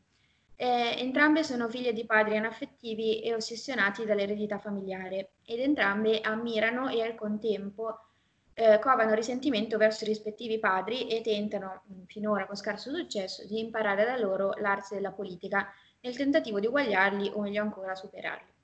Entrambe odiano le restrizioni imposte al loro sesso e vorrebbero più di ogni altra cosa il potere per se stesse. Entrambe hanno un fratello più piccolo che minaccia di rovinare le loro ambizioni. Entrambe usano senza scrupoli il sesso per i propri scopi, anche seducendo una guardia reale. Però c'è ovviamente una grande differenza tra le due. Ad Arianne non è stato alla fine inflitto il matrimonio combinato che doveva essere con Viserys, ma è morto, quindi. Eh, e questo avrebbe potuto portarla ad essere tanto infelice e piena di rabbia come invece è diventata Cersei. Eh, inoltre Doran, in linea con la tradizione dorniana, le ha dato molta più libertà e indipendenza di quanto Cersei ne abbia mai avuta. Il risultato è che Arianna nel complesso è venuta fuori come una persona sana, dotata di autostima, amore per se stessa, ha sensi di colpa per i risultati negativi delle sue azioni, ha degli amici che la amano, insomma potrà essere una buona regina, una persona abbastanza equilibrata con le sue, con le sue ambizioni, le sue fisse, però insomma. Invece la sofferenza di Cersei non l'ha resa più empatica, ma al contrario, sappiamo, lo diciamo sempre, l'ha riempita di odio per qualunque donna che sia in una condizione migliore della sua o abbia ancora una speranza o del buono nella vita, perché Tywin e Robert hanno completamente distrutto la sua già tempo addietro. Quello che la manda in bestia è che le sue sofferenze non saranno ricompensate, anzi, sarà semplicemente presa e sostituita con un'altra che non avrà dovuto soffrire come ha fatto lei, cosa che sente come una mostruosa ingiustizia. Per questo odia tanto Sansa e Margaery e fa di tutto perché provino sulla loro pelle il dolore e l'umiliazione. Sansa con le percosse che... che le vengono inflitte e Margaery con la prigione, perché in fondo Cersei ha imparato quello che le è stato insegnato, cioè ha interiorizzato che è giusto che una donna soffra sotto i colpi del patriarcato e che questo le insegnerà come va il mondo. Ehm, passiamo un attimo, io vorrei fare, brevemente, brevemente mica tanto, comunque eh, un confronto, eh, perché salta proprio all'occhio, tra la figura di Cersei e quella del Macbeth. Ehm, perché le profezie delle streghe in Macbeth sono il motore che mette in moto tutti gli avvenimenti, così come ehm, per Cersei la profezia della strega Maggie fa da propulsore per le sue azioni e ne condiziona la personalità. Ehm, penso che non ci siano dubbi sul fatto che Martin si sia apertamente ispirato a Shakespeare, d'altronde stiamo parlando di una delle opere più note della storia della letteratura, tanto più per chi è madrelingua inglese, quindi ehm, vediamo un po' di parallelismi. Allora, inizialmente sia Cersei che Macbeth nella, nell'atto primo dubitano dell'attendibilità delle profezie. Infatti eh, nella tenda di Maggie Cersei dice I don't believe a word of what you say, cioè non ci credo una parola di quello che mi hai detto, ma subito dopo per entrambi si realizza il primo degli eventi previsti dalle streghe, che per Macbeth è eh, il titolo di barone di Cawdor, per Cersei è la morte di Melara, e quindi entrambi iniziano a realizzare che forse c'è una, una validità in quanto è stato eh, profetizzato.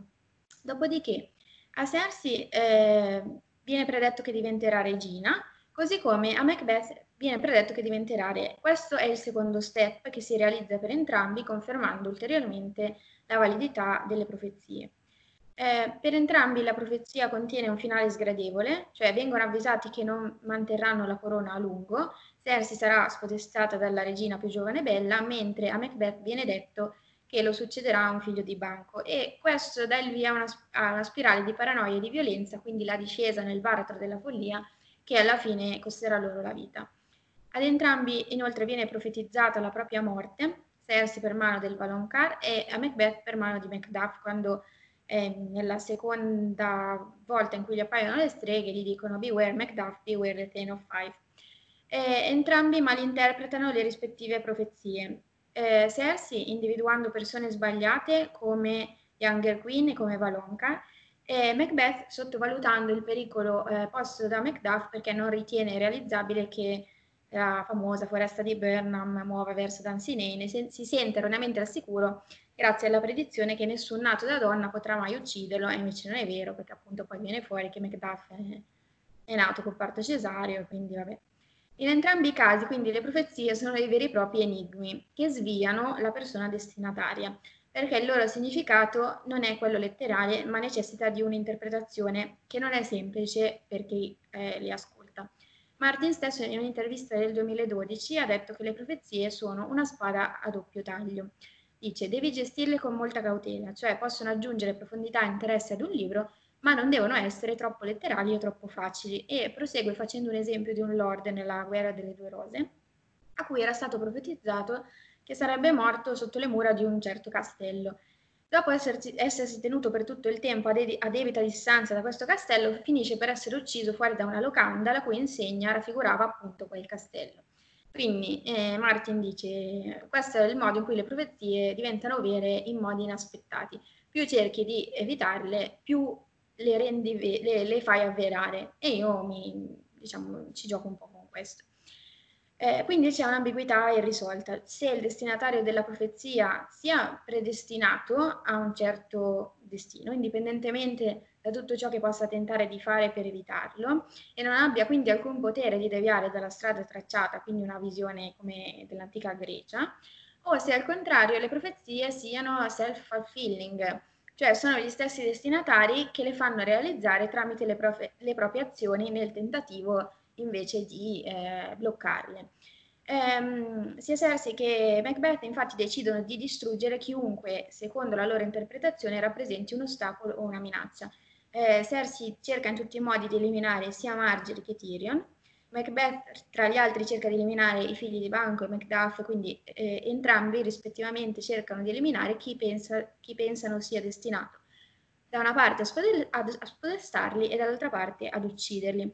Entrambi inoltre fanno avverare uno step della propria profezia compiendo un omicidio. Per Cersei è l'uccisione di Melara, per Macbeth l'assassinio del re Duncan.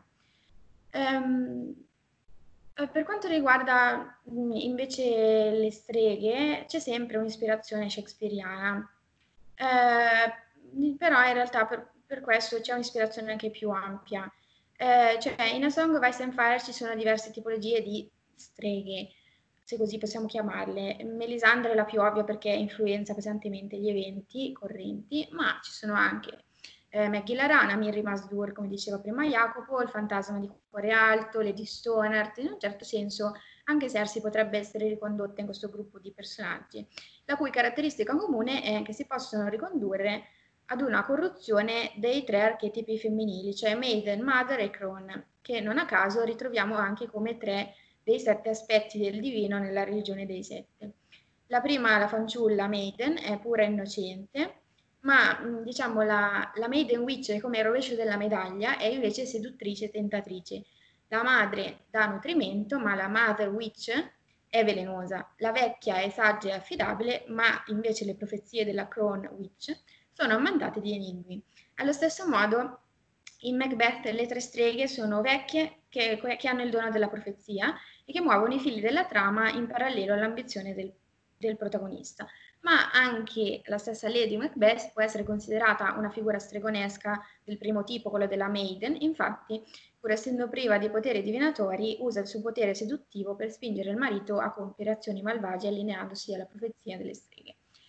Um, un altro archetipo fondamentale che ritroviamo in entrambe le opere è il numero tre, che è un numero potente, appare spesso nei miti e nelle religioni, um, anche nella religione dei sette, perché se ben guardiamo i sette sono composti da una triade maschile, una triade femminile e in più lo straniero, che sembra quasi una categoria di risulta per chi non rientra negli altri sei ruoli e comunque simboleggia la morte. Um, in Macbeth le tre streghe generalmente enunciano tre profezie alla volta. Così come eh, diceva prima Chiara, eh, la profezia di Maggie eh, a, a questa, è legata a questa simbologia del tre e ancora di più la casa degli Eterni. Le profezie fatte a Daenerys sono tutte raggruppate secondo il numero tre, lei stessa viene definita Daughter of Three e ovviamente tre teste è il drago. Um, Per quanto riguarda il primo archetipo, quello della Maiden Witch, ci possiamo ricondurre il personaggio di Melisandre, che ha la bellezza della fanciulla, ma mentre questa dovrebbe essere innocente e virginale, la strega ribalta queste caratteristiche e quindi l'attrattività innocente diventa un potere erotico. Tant'è che nel P O V di Maestro Crescent ci è stato detto che c'è qualcosa in lei che non è affatto bello ma terribile. Cioè lui dice, "Many called her beautiful, she was not beautiful, she was red and terrible and red." Molti la chiamavano bellissima, ma lei non è bellissima, è rossa, è terribile, è rossa. Allo stesso modo in Macbeth le streghe avvertono che ciò che appare bellissimo è in realtà marcio, che è la famosa frase "fair is fall and fall is fair". C'è quindi un'ambiguità tra bello, brutto, buono e malvagio che presumibilmente anche nei libri Martin rappresenterà in modo visivo col fatto che l'aspetto di Melisandre è dato da un incantesimo, come ha fatto lo, la serie tivù, insomma. Il secondo archetipo, quello della Mother Witch, insomma la, la madre strega, può avere o meno dei poteri magici, ma comunque è il sovvertimento dell'archetipo materno, che è un classico anche delle fiabe. Pensiamo alla matrigna di Cenerentola, alla regina cattiva di Biancaneve, Maleficent, insomma tutte queste. In A Song of Ice and Fire la più iconica rappresentazione è Lady Stoneheart. Eh, Catelyn infatti è la figura più chiaramente materna nella saga e passa al lato mh, stregonesco, velenoso insomma, quando le viene strappata la cosa che ama di più, cioè i suoi figli. È già la prima avvisaglia della sua nuova natura si ha con l'assassinio del figlio disabile di Walder Frey a caldo subito dopo l'assassinio di Robb e poi ancora di più quando effettivamente diventa Lady Stoneheart. Anche Cersei può essere considerata un esempio di eh, Mother Witch in certo senso, perché lei ama i suoi figli di un amore materno, a suo modo, perché con Tommen è quello che è, però li ama, ma è velenosa nei confronti di Sansa, che, per cui avrebbe dovuto, avrebbe potuto essere una figura materna, dato che eh, è andata nella capitale senza la madre. Di sicuro la profezia della vecchia strega Maggie l'ha influenzata, Eh, condannando le sue speranze di essere una fanciulla e una madre felice. Quindi adesso, mentre la profezia di Maggie passo a passo si sta realizzando e Cersei sta perdendo la sua identità di madre, comunque sa che perderà i figli, come Catelyn diventa sempre più arrabbiata e vendicativa, oltre che gelosa delle donne più giovani, belle e felici di lei. Eh, il terzo archetipo, l'ultimo, è la Crone Witch, cioè la, la vecchia strega, eh, prende le caratteristiche della saggezza eh, che definisce l'archetipo della vecchia e la porta al livello di profezia. Ma se invece la vecchia è affidabile, al contrario la strega parla per enigmi e o non si può fare affidamento su di lei e sulla sua magia, che è velenosa. Eh, Maggie, eh, il fantasma di cuore alto e Miri Masdur sono tutti esempi di questo archetipo.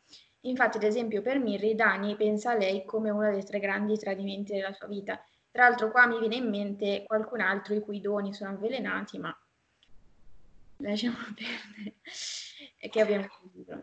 Eh, come regola generale le cose non girano mai bene per chi cerca la magia di una Crone Witch o comunque cerca di manipolarne le profezie, perché mettersi in mezzo nel magico ha sempre un alto costo, che generalmente è la salute o sanità mentale o anche la vita. Eh, ciò che Cersei ha voluto a tutti i costi farsi dire da Maggie la perseguiterà infatti per tutta la vita. Per quanto riguarda invece Dany, il, il suo bambino muore nello scambio una vita per una vita con Drogo, ma Drogo stesso finisce in stato vegetativo, e anche la profezia del fantasma di cuore alto sul principe che fu promesso ha fatto abbastanza danni, ma di questo parleremo negli speciali. Allora Allora, aspetta, intanto bellissima quest'ultima parte sulle streghe, Sì, anche a me è piaciuto molto. Ma poi eh, la parte metto sì, in, in descrizione, cioè mettiamo in descrizione la, l'articolo a cui mi sono un po' ispirata. Poi la storia di... cose, però. La eh, storia di Macbeth è oracolato, cioè veramente quella sì. Lei è oracolato, è una cosa. Tra l'altro c'è una cosa bellissima che noi da italiani per esempio ci rendiamo poco conto, cioè tu facevi giustamente riferimento al fatto che lui è anglofono, quindi per lui alla fine Shakespeare è una cosa molto presente. È come quando noi in italiano abbiamo alcune espressioni che di fatto sono tipo tremare le vene ai polsi, mm-hmm. oppure a gaetta pelle, c'è cioè delle cose, Paolo e Sonia, sono Paolo e Francesca, c'è cioè delle cose a cui non facciamo minimamente riferimento, quando in verità stiamo facendo riferimento a Dante anche se non ce ne rendiamo conto, probabilmente funziona allo stesso modo, poi Martin è uno scrittore. Cioè, secondo me questa cosa è sensatissima di Macbeth. Sì, mm-hmm. ma poi per esempio eh, c'è un capitolo che nella community è chiamato tipo il capitolo Macbeth, che è The Wayward Bride, cioè il cap- uno dei primi capitoli di Ashen in A Dance with Dragons, che è praticamente lui che prende parte del Macbeth e li traduce in A Song of Ice and Fire, e prende anche parte, tipo ispirazione tantissima al Signore degli Anelli. Penso che quello tipo sia il capitolo in cui, cioè, a parte che i fan impazziscono completamente, ma proprio quello in cui si vede tutta questa pienissima influenza di Shakespeare all'interno di, di A Song of Ice and Fire. Tra l'altro, Bea citava tipo l'articolo che vi metteremo giù in descrizione. C'è il un è Shakespeare of Thrones. Esatto, Shakespeare of Thrones. Chiama... È una ragazza fantastica, devo dire la verità. Io ogni volta che leggo tipo i suoi essay me ne vado completamente nell'iperuranio. La, questa S in particolare si chiama In Triple uh, Aspect, in Triple Aspect, scusate. Sì. Sì. Comunque ve la mettiamo in descrizione. Io poi vorrei fare una domanda. Allora, Cersei e Macbeth. E chi è la Lady Macbeth di Cersei? Ma tra l'altro ci sono molte... Um, dissertazioni nel fandom che invece assimilano Cersei a Lady Macbeth piuttosto che a lui. Esatto. Ma io non sono molto d'accordo. Ma mm. secondo me la vedo un po' forzata solo perché sì. sono personaggi femminili, allora è necessario assimilarlo al personaggio femminile, anche no. Esatto. No, io penso che c'è un personaggio che è molto Lady Macbeth, in verità è proprio Daenerys. Se proprio ah. dovessi dire quello là che alla fine mi ricorda lei, però comunque è una roba molto vaga. Io penso che non dobbiamo andare per il preciso, perché non, cioè non penso che strutturalmente Martin abbia pensato effettivamente in questo modo, ma l'idea di introdurre la strega e l'idea della profezia che causa una serie di eventi sia dovuta alle, a Macbeth. Nel e senso, se rappresentasse me... entrambi i personaggi in realtà. Esatto, stavo per quello anch'io, Marco. Uh-huh. Sì, può essere che tranquillamente ha fatto una crassi. Perché ha caratteristiche di entrambi in realtà, se ci vai a ragionare su un po'. Sì. Poi abbiamo, per esempio, questo lo dico così, giusto per... Se dobbiamo pensare anche in termini opposti, abbiamo l'opposto di quella che potrebbe essere la figura di Lady Macbeth in Jamie. Mm. Ma anche in questo caso, però... molto alla larga, no, ma, no. ma secondo me, come diceva Marco, lei fa tutti e due i personaggi, cioè co- co- quando dicevi tu che, che Cersei ha più o meno dei sensi di colpa anche per Falise, cioè quello ricorda volendo la scena delle le mani sporche di sangue, sì sì la macchia. Io, io pensavo proprio alle mani, al eh. valore che hanno le mani in Macbeth e il, ma- il valore che hanno in, ma- in Cersei, e l'idea delle mani e il valonca che si sente. Nella vita di Cersei, l'idea delle mani, cioè, hanno un peso abbastanza forte. Poi volevo dire una cosa, in verità, sul fatto dei tre sudari dorati. Sì, io lo volevo dire, delle coro... vai, vai, vai, vai.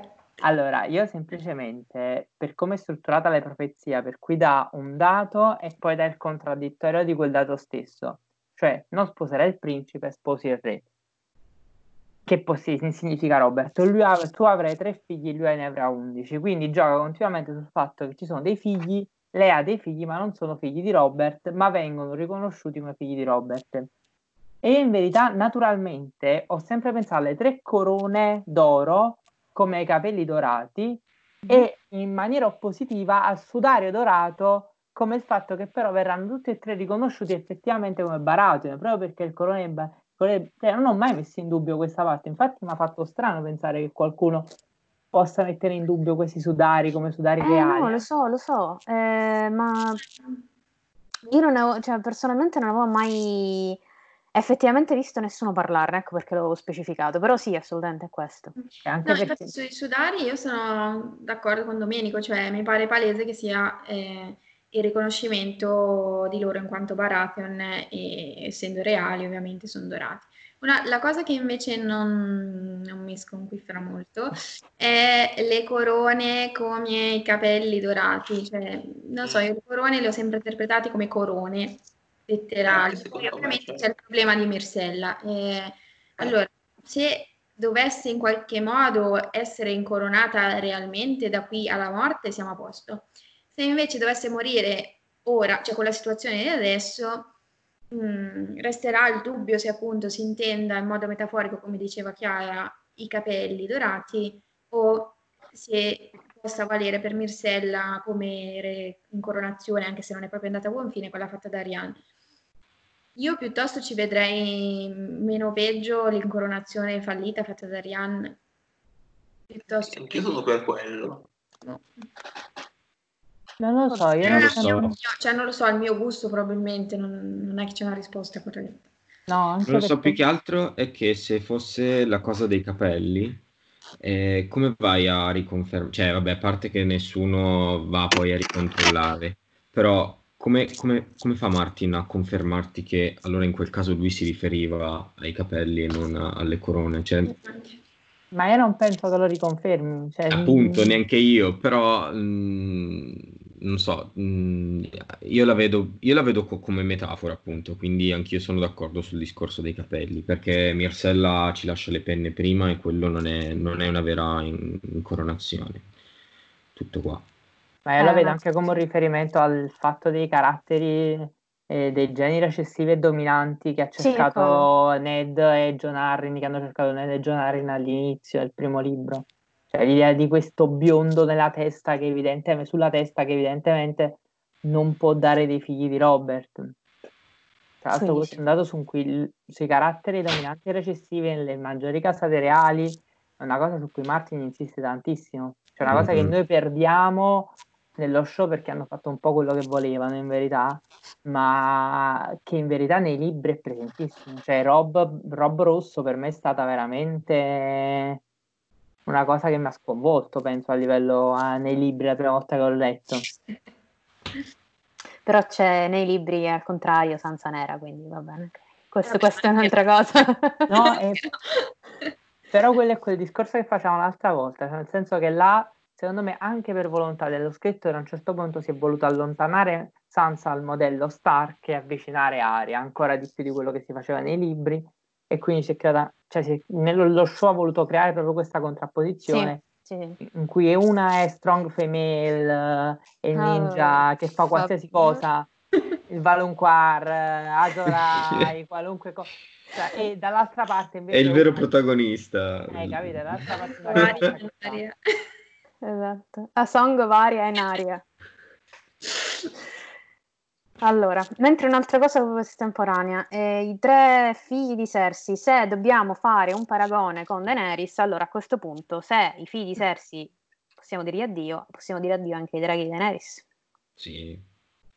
E quindi abbiamo una che se ne va per i fatti suoi, e abbiamo Viserion che ci saluta, l'altro che verrà afferrato da qualcun altro e che quindi avrà un po' di difficoltà a tenerlo come Tommen, e poi ci vediamo, e poi Drogon l'ultimo. Quindi se vogliamo proprio arrivare a questo paragone, se i figli di Cersei se ne vanno, anche i draghi di Daenerys se ne vanno. Quindi questo. Poi altre riflessioni. Melara. Allora, allora. Personalmente sono d'accordo con il fatto che l'uccisione di Melara possa signific- cioè sia uno specchio di quello che poi è successo tra Macbeth e Banquo, e quindi ci sta assolutamente che quindi questa sia l'uccisione che poi abbia scatenato e abbia iniziato quello che la, per dire che la profezia sia vera. Però io ho un enorme problema con questa cosa, scusate, però ma perché? Ma qual è il motivo? Cioè tu mi fai, mi fai capire che Cersei uccide la sua compagna di giochi a dieci anni perché era gelosa. Non è, allora io non, non concepisco questa cosa, cioè tu mi fai, mi fai una bambina che per quanto stronza sia me la fai, uccide anche, quindi omicida, non capisco. Non è cioè, l'unica. Eh, non è l'unica. C'è anche Frey che non mi ricordo se è il grosso o il piccolo che uccide l'altro. Quindi in pratica... Beh, ma, ma quelli lì sono palesemente malati, cioè li escluderei da un attimo da... Esatto. Sì, ma anche Cersei adesso è palesemente malata, ma... Ma prima a dieci anni, ma perché? Ma appunto, dico, a dieci anni no, cioè dico, i, i, i due bambini Frey sono già malati a dieci anni, quindi cioè, eviterei il paragone. Cioè, no, il mio problema è, quindi mi vuoi dire che Cersei... Allora, personalmente, cioè sarà sicuramente qualcosa di mio personale, ma Cersei... Vuoi sottolineare questo aspetto che lei è cattiva, lei è cattivissima, mio Dio, te uccide a dieci anni, eh. Ma cioè, potevi anche farlo in un altro modo, va, non per forza così, tipo lei che la scaraventa dentro un pozzo, no, farla cadere da cavallo, farla... Però, però dobbiamo accettare questa, cioè secondo me il problema non è neanche so- buttare la mano su Cersei ancora una volta, anzi in questo capitolo ci prova poco in verità, sì, esatto. Però il problema è che i bambini per Martin ammazzano. Eh, sì. E non è la prima... Cioè, anche Aria, pensa, tre quattro volte, non mi ricordo ora con chi, perché il secondo libro e poi i capitoli di Aria l'ho letti veramente un rigo sì e due no, ma in cui a un certo punto lei dice forse dovrei ammazzarlo. Cioè, lei a un certo punto si pone il problema di poter ammazzare tutti quelli che potrebbero capire che lei in verità è Aria Stark e non è un ragazzino. Cioè, per Martin i bambini ammazzano. Martin ha preso Freud... sulla sessualità infantile, ha letto al contrario, ha capito una cosa più o meno e l'ha scritta. Cioè, rendiamoci conto anche che Altieri è limitatissimo come traduttore, ma Martin non, è, non ha delle visioni apertissime su alcune cose, lo sappiamo ormai. Nel senso, secondo me è proprio questo il problema. Cioè, per Martin i bambini ammazzano. Eh, io ho un problema con questa cosa, cioè non riesco a concepirla. Mi, mi dici, Cersei uccide a dieci anni. E io non... Non lo riesco ad accettare fondamentalmente, ma perché... Sì, è un po' strano. Mm, cioè, scrive queste cose totalmente irrealistiche. Anche adesso Domenico che par- parlava appunto dell'esempio di Aria. Cioè, è, talmente, è anche irrealistico il fatto che lei pensi di poter ammazzare le persone. Cioè, nel senso di, di esserne... Eh, ah, esatto, cioè che, di essere abbastanza forte da poterlo fare, capito? Che è una cosa assurda, perché un bambino... è piccolo e poi lei anche, cioè è una ragazzina, insomma mh, non, non è così semplice poter ammazzare poi persone che magari sono anche, cioè, gente armata piuttosto che eh, boh, non so, sono son dei ragionamenti anche arroganti da parte loro che mi sembrano totalmente irrealistici. Poi vabbè, ehm, Cersei ah, yeah. ha ammazzato Cersei ha ammazzato comunque una sua coetanea e quindi è possibile come cosa, però eh, boh, è strana lo stesso. Io ho ancora tantissimi problemi, io non sono assolutamente d'accordo. Ho proprio problemi con la scrittura di Martin, cioè nel senso ci sono proprio dei tratti che ti disturbano ancora più di quanto disturbino me e Jacopo, e Jacopo siamo profondamente disturbati quando leggiamo. Tra l'altro una cosa, volevo dire una cosa. Veleno del cuore,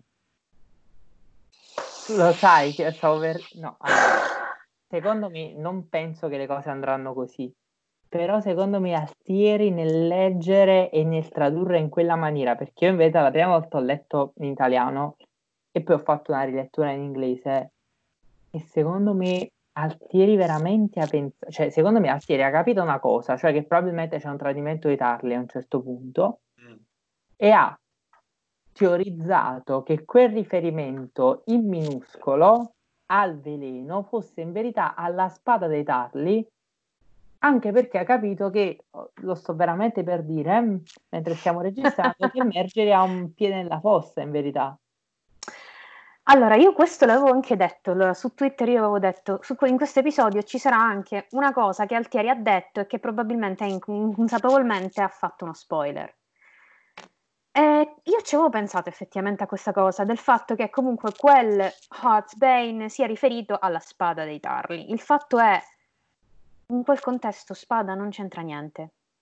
Ed è questo il mio problema, fondamentalmente. No, no, no, ma io sono d'accordo. Il problema secondo me è che Altieri l'ha visto, ha un veleno del cuore, ha voluto sottolineare la cosa perché lui ha pensato che poteva rifer- che Martin in futuro potrebbe fare riferimento a questa cosa e secondo me l'ha messo in italiano, ma secondo me è un'idea che ha pensato Altieri, cioè non è detto che le cose si avverino in questo modo, secondo me non lo è.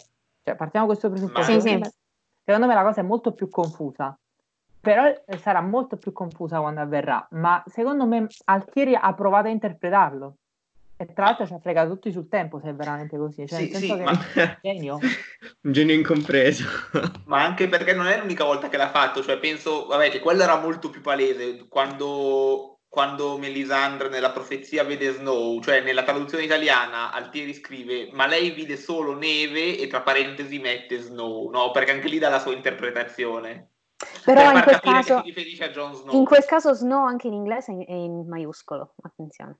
Eh, appunto, ma sì, cioè, lui, per, sì ok, cioè, il fatto che dà in maiuscolo dà un grande indizio, cioè, lui, lui proprio per farlo capire anche lì dà la sua interpretazione mettendo, sì. Cioè, quanto è cioè, poi, poi è una traduzione bruttissima vedere la parola italiana e quella inglese a fianco, però. È orrenda, cioè. È orrenda. Poi da, no, allora, il fatto che lui interpreti molto, cioè... Personalmente da traduttrice io rimango molto sgomenta davanti a questi casi. Eh, Avrebbe potuto lasciare Snow e basta, con l'S maiuscola. No? Tra... Però posso dire che tu sei una, traduttore... una traduttrice della nuova scuola. Cioè, se anche, tu, sei anche. Proprio... tu non sei una traduttrice, cioè tu sei... non, non fai traduzione d'autore, tu sei una traduttrice vera. Invece al... Altieri è di quella traduzione che invece... Cioè io da, da comparatista studio quella roba lì, cioè quella è la traduzione come mediazione culturale. Cioè, fondamentalmente che... però Altieri...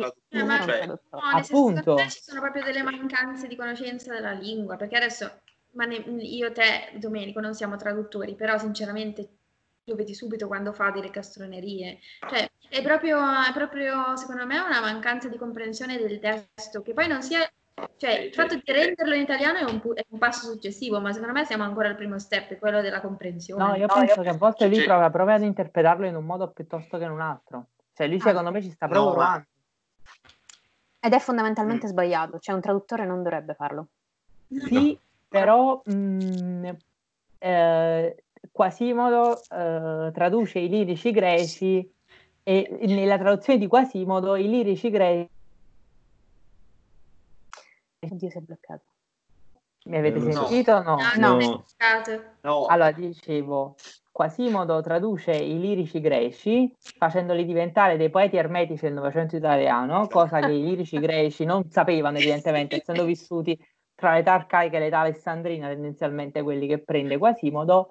Però il problema è un altro, il problema è che c'è un risultato culturale eh, effettivamente redditizio, cioè su cui ci sono almeno due generazioni di critici della letteratura che si dibattono sulle traduzioni di Quasimodo. Poi sono i classicisti ovviamente con la schiuma alla bocca perché vedono che non ha reso la perifrastica, però nel senso... Eh...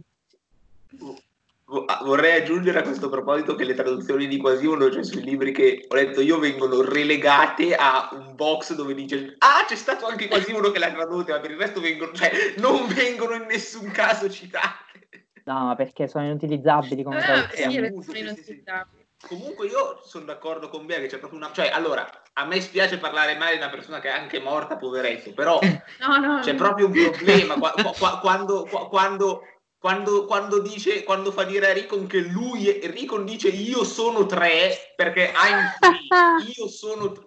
Cioè, sì, sì, è un problema. Terza elementare I'm free. Eh, però capito, è il problema del traduttore e d'autore. Cioè nel senso che noi dobbiamo considerare la traduzione italiana del, di Asoyaf non un prodotto che è solo della scrittura di Martin, ma nella percezione del lettore italiofono è una prodo- un prodotto delle mani di Martin, ma anche della mediazione culturale che è nell'Altieri, e ma anche dell'effetto che ha la serie tivù a livello mediale sul lettore. Cioè è una... È, Un... Fondamentalmente, allora, io mi sto completamente. Ok, vabbè. No, hai, hai ragione, però è, è vero, eh, cioè, se parli con chi ha letto solo hai... in italiano, è vero, ci sono, fondamentalmente, cioè, ci sono cose che non stanno né in cielo né in terra. No, no, no, ma io sono assolutamente d'accordo, eh.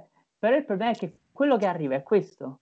E no, ma... secondo me, cioè, ora sto, scusate, mi sto tirando in mezzo veramente, probabilmente gente che si sta facendo la lavatrice nella tomba, non è che si sta rivoltando, è la centrifuga.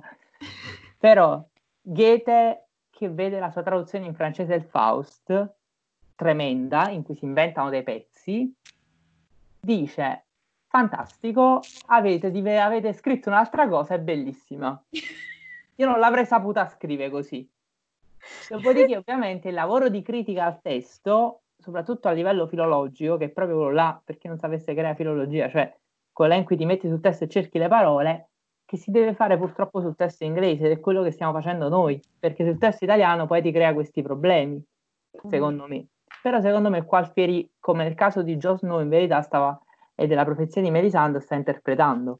Mm, proprio... Secondo me, cioè io l'ho letta oggi la prima volta questa traduzione, perché appunto non avendo letto la traduzione ho visto lo script, c'era questa cosa, sono andata a guardarla. La prima impressione che ho avuto è stata che lui si riferisca a, cioè proprio alla spada dei tarli. Sì. Mm, non, cioè, è, è la prima cosa che ho pensato appena l'ho letto, ho detto no, non ha capito.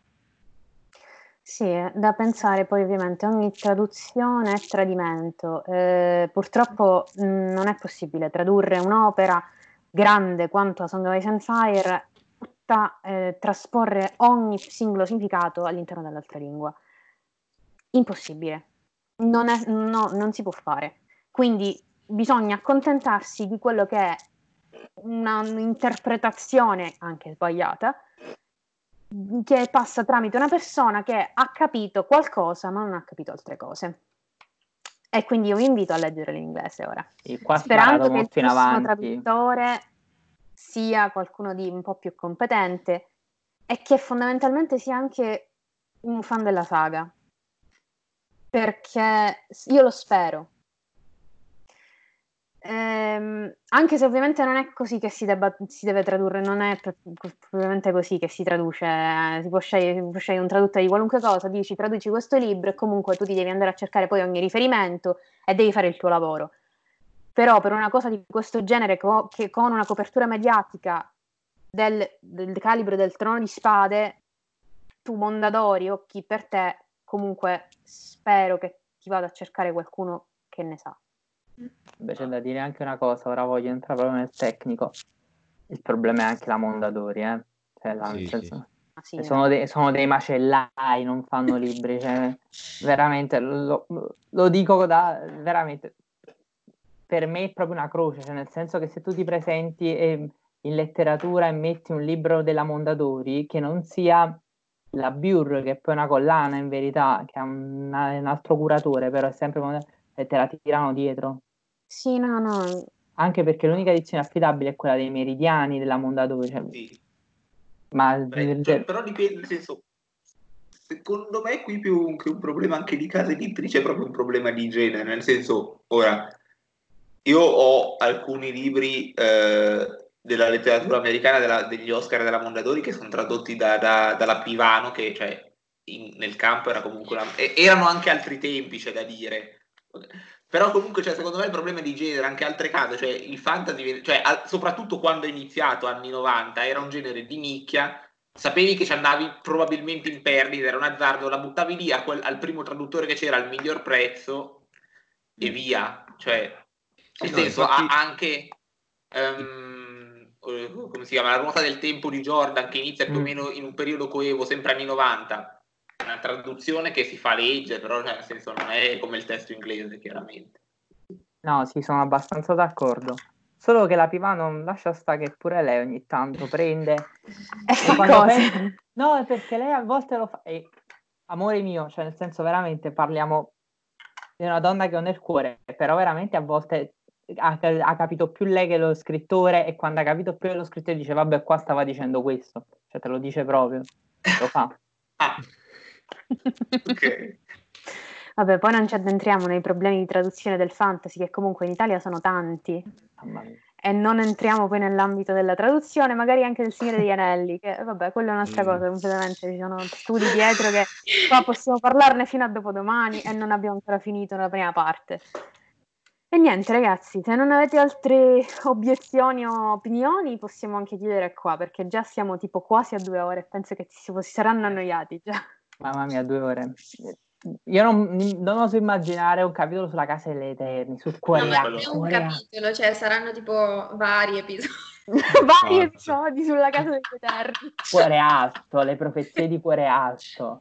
Ma infatti, allora... quelle... all'ultimo, proprio ciao, all'ultimo, perché ma è impossibile, cioè con noi tu vuoi analizzare una profezia di cuore alto in un episodio? No, quando finiremo le profezie di cuore alto chiudiamo il canale direttamente. Esatto. Stiamo alla fine come testamento. Vabbè, per Aria c'è tempo comunque. Uh, duemilatrentacinque. Spero. Va bene ragazzi, allora noi chiudiamo qua, ci vediamo la prossima volta con la seconda parte, quindi parte tre, parte quattro del eh, final, finalmente il Dornea di Harrenhal eccetera, quindi mh, ribellione di Robert. Ci potete trovare su tutti i social, Facebook, Instagram, Twitter, eh, c'è anche una mail, se volete scriverci ci scrivete, commentate, mettete like, condividete. E niente, noi ci vediamo la prossima volta. Ciao! Ciao! Ciao. Ciao.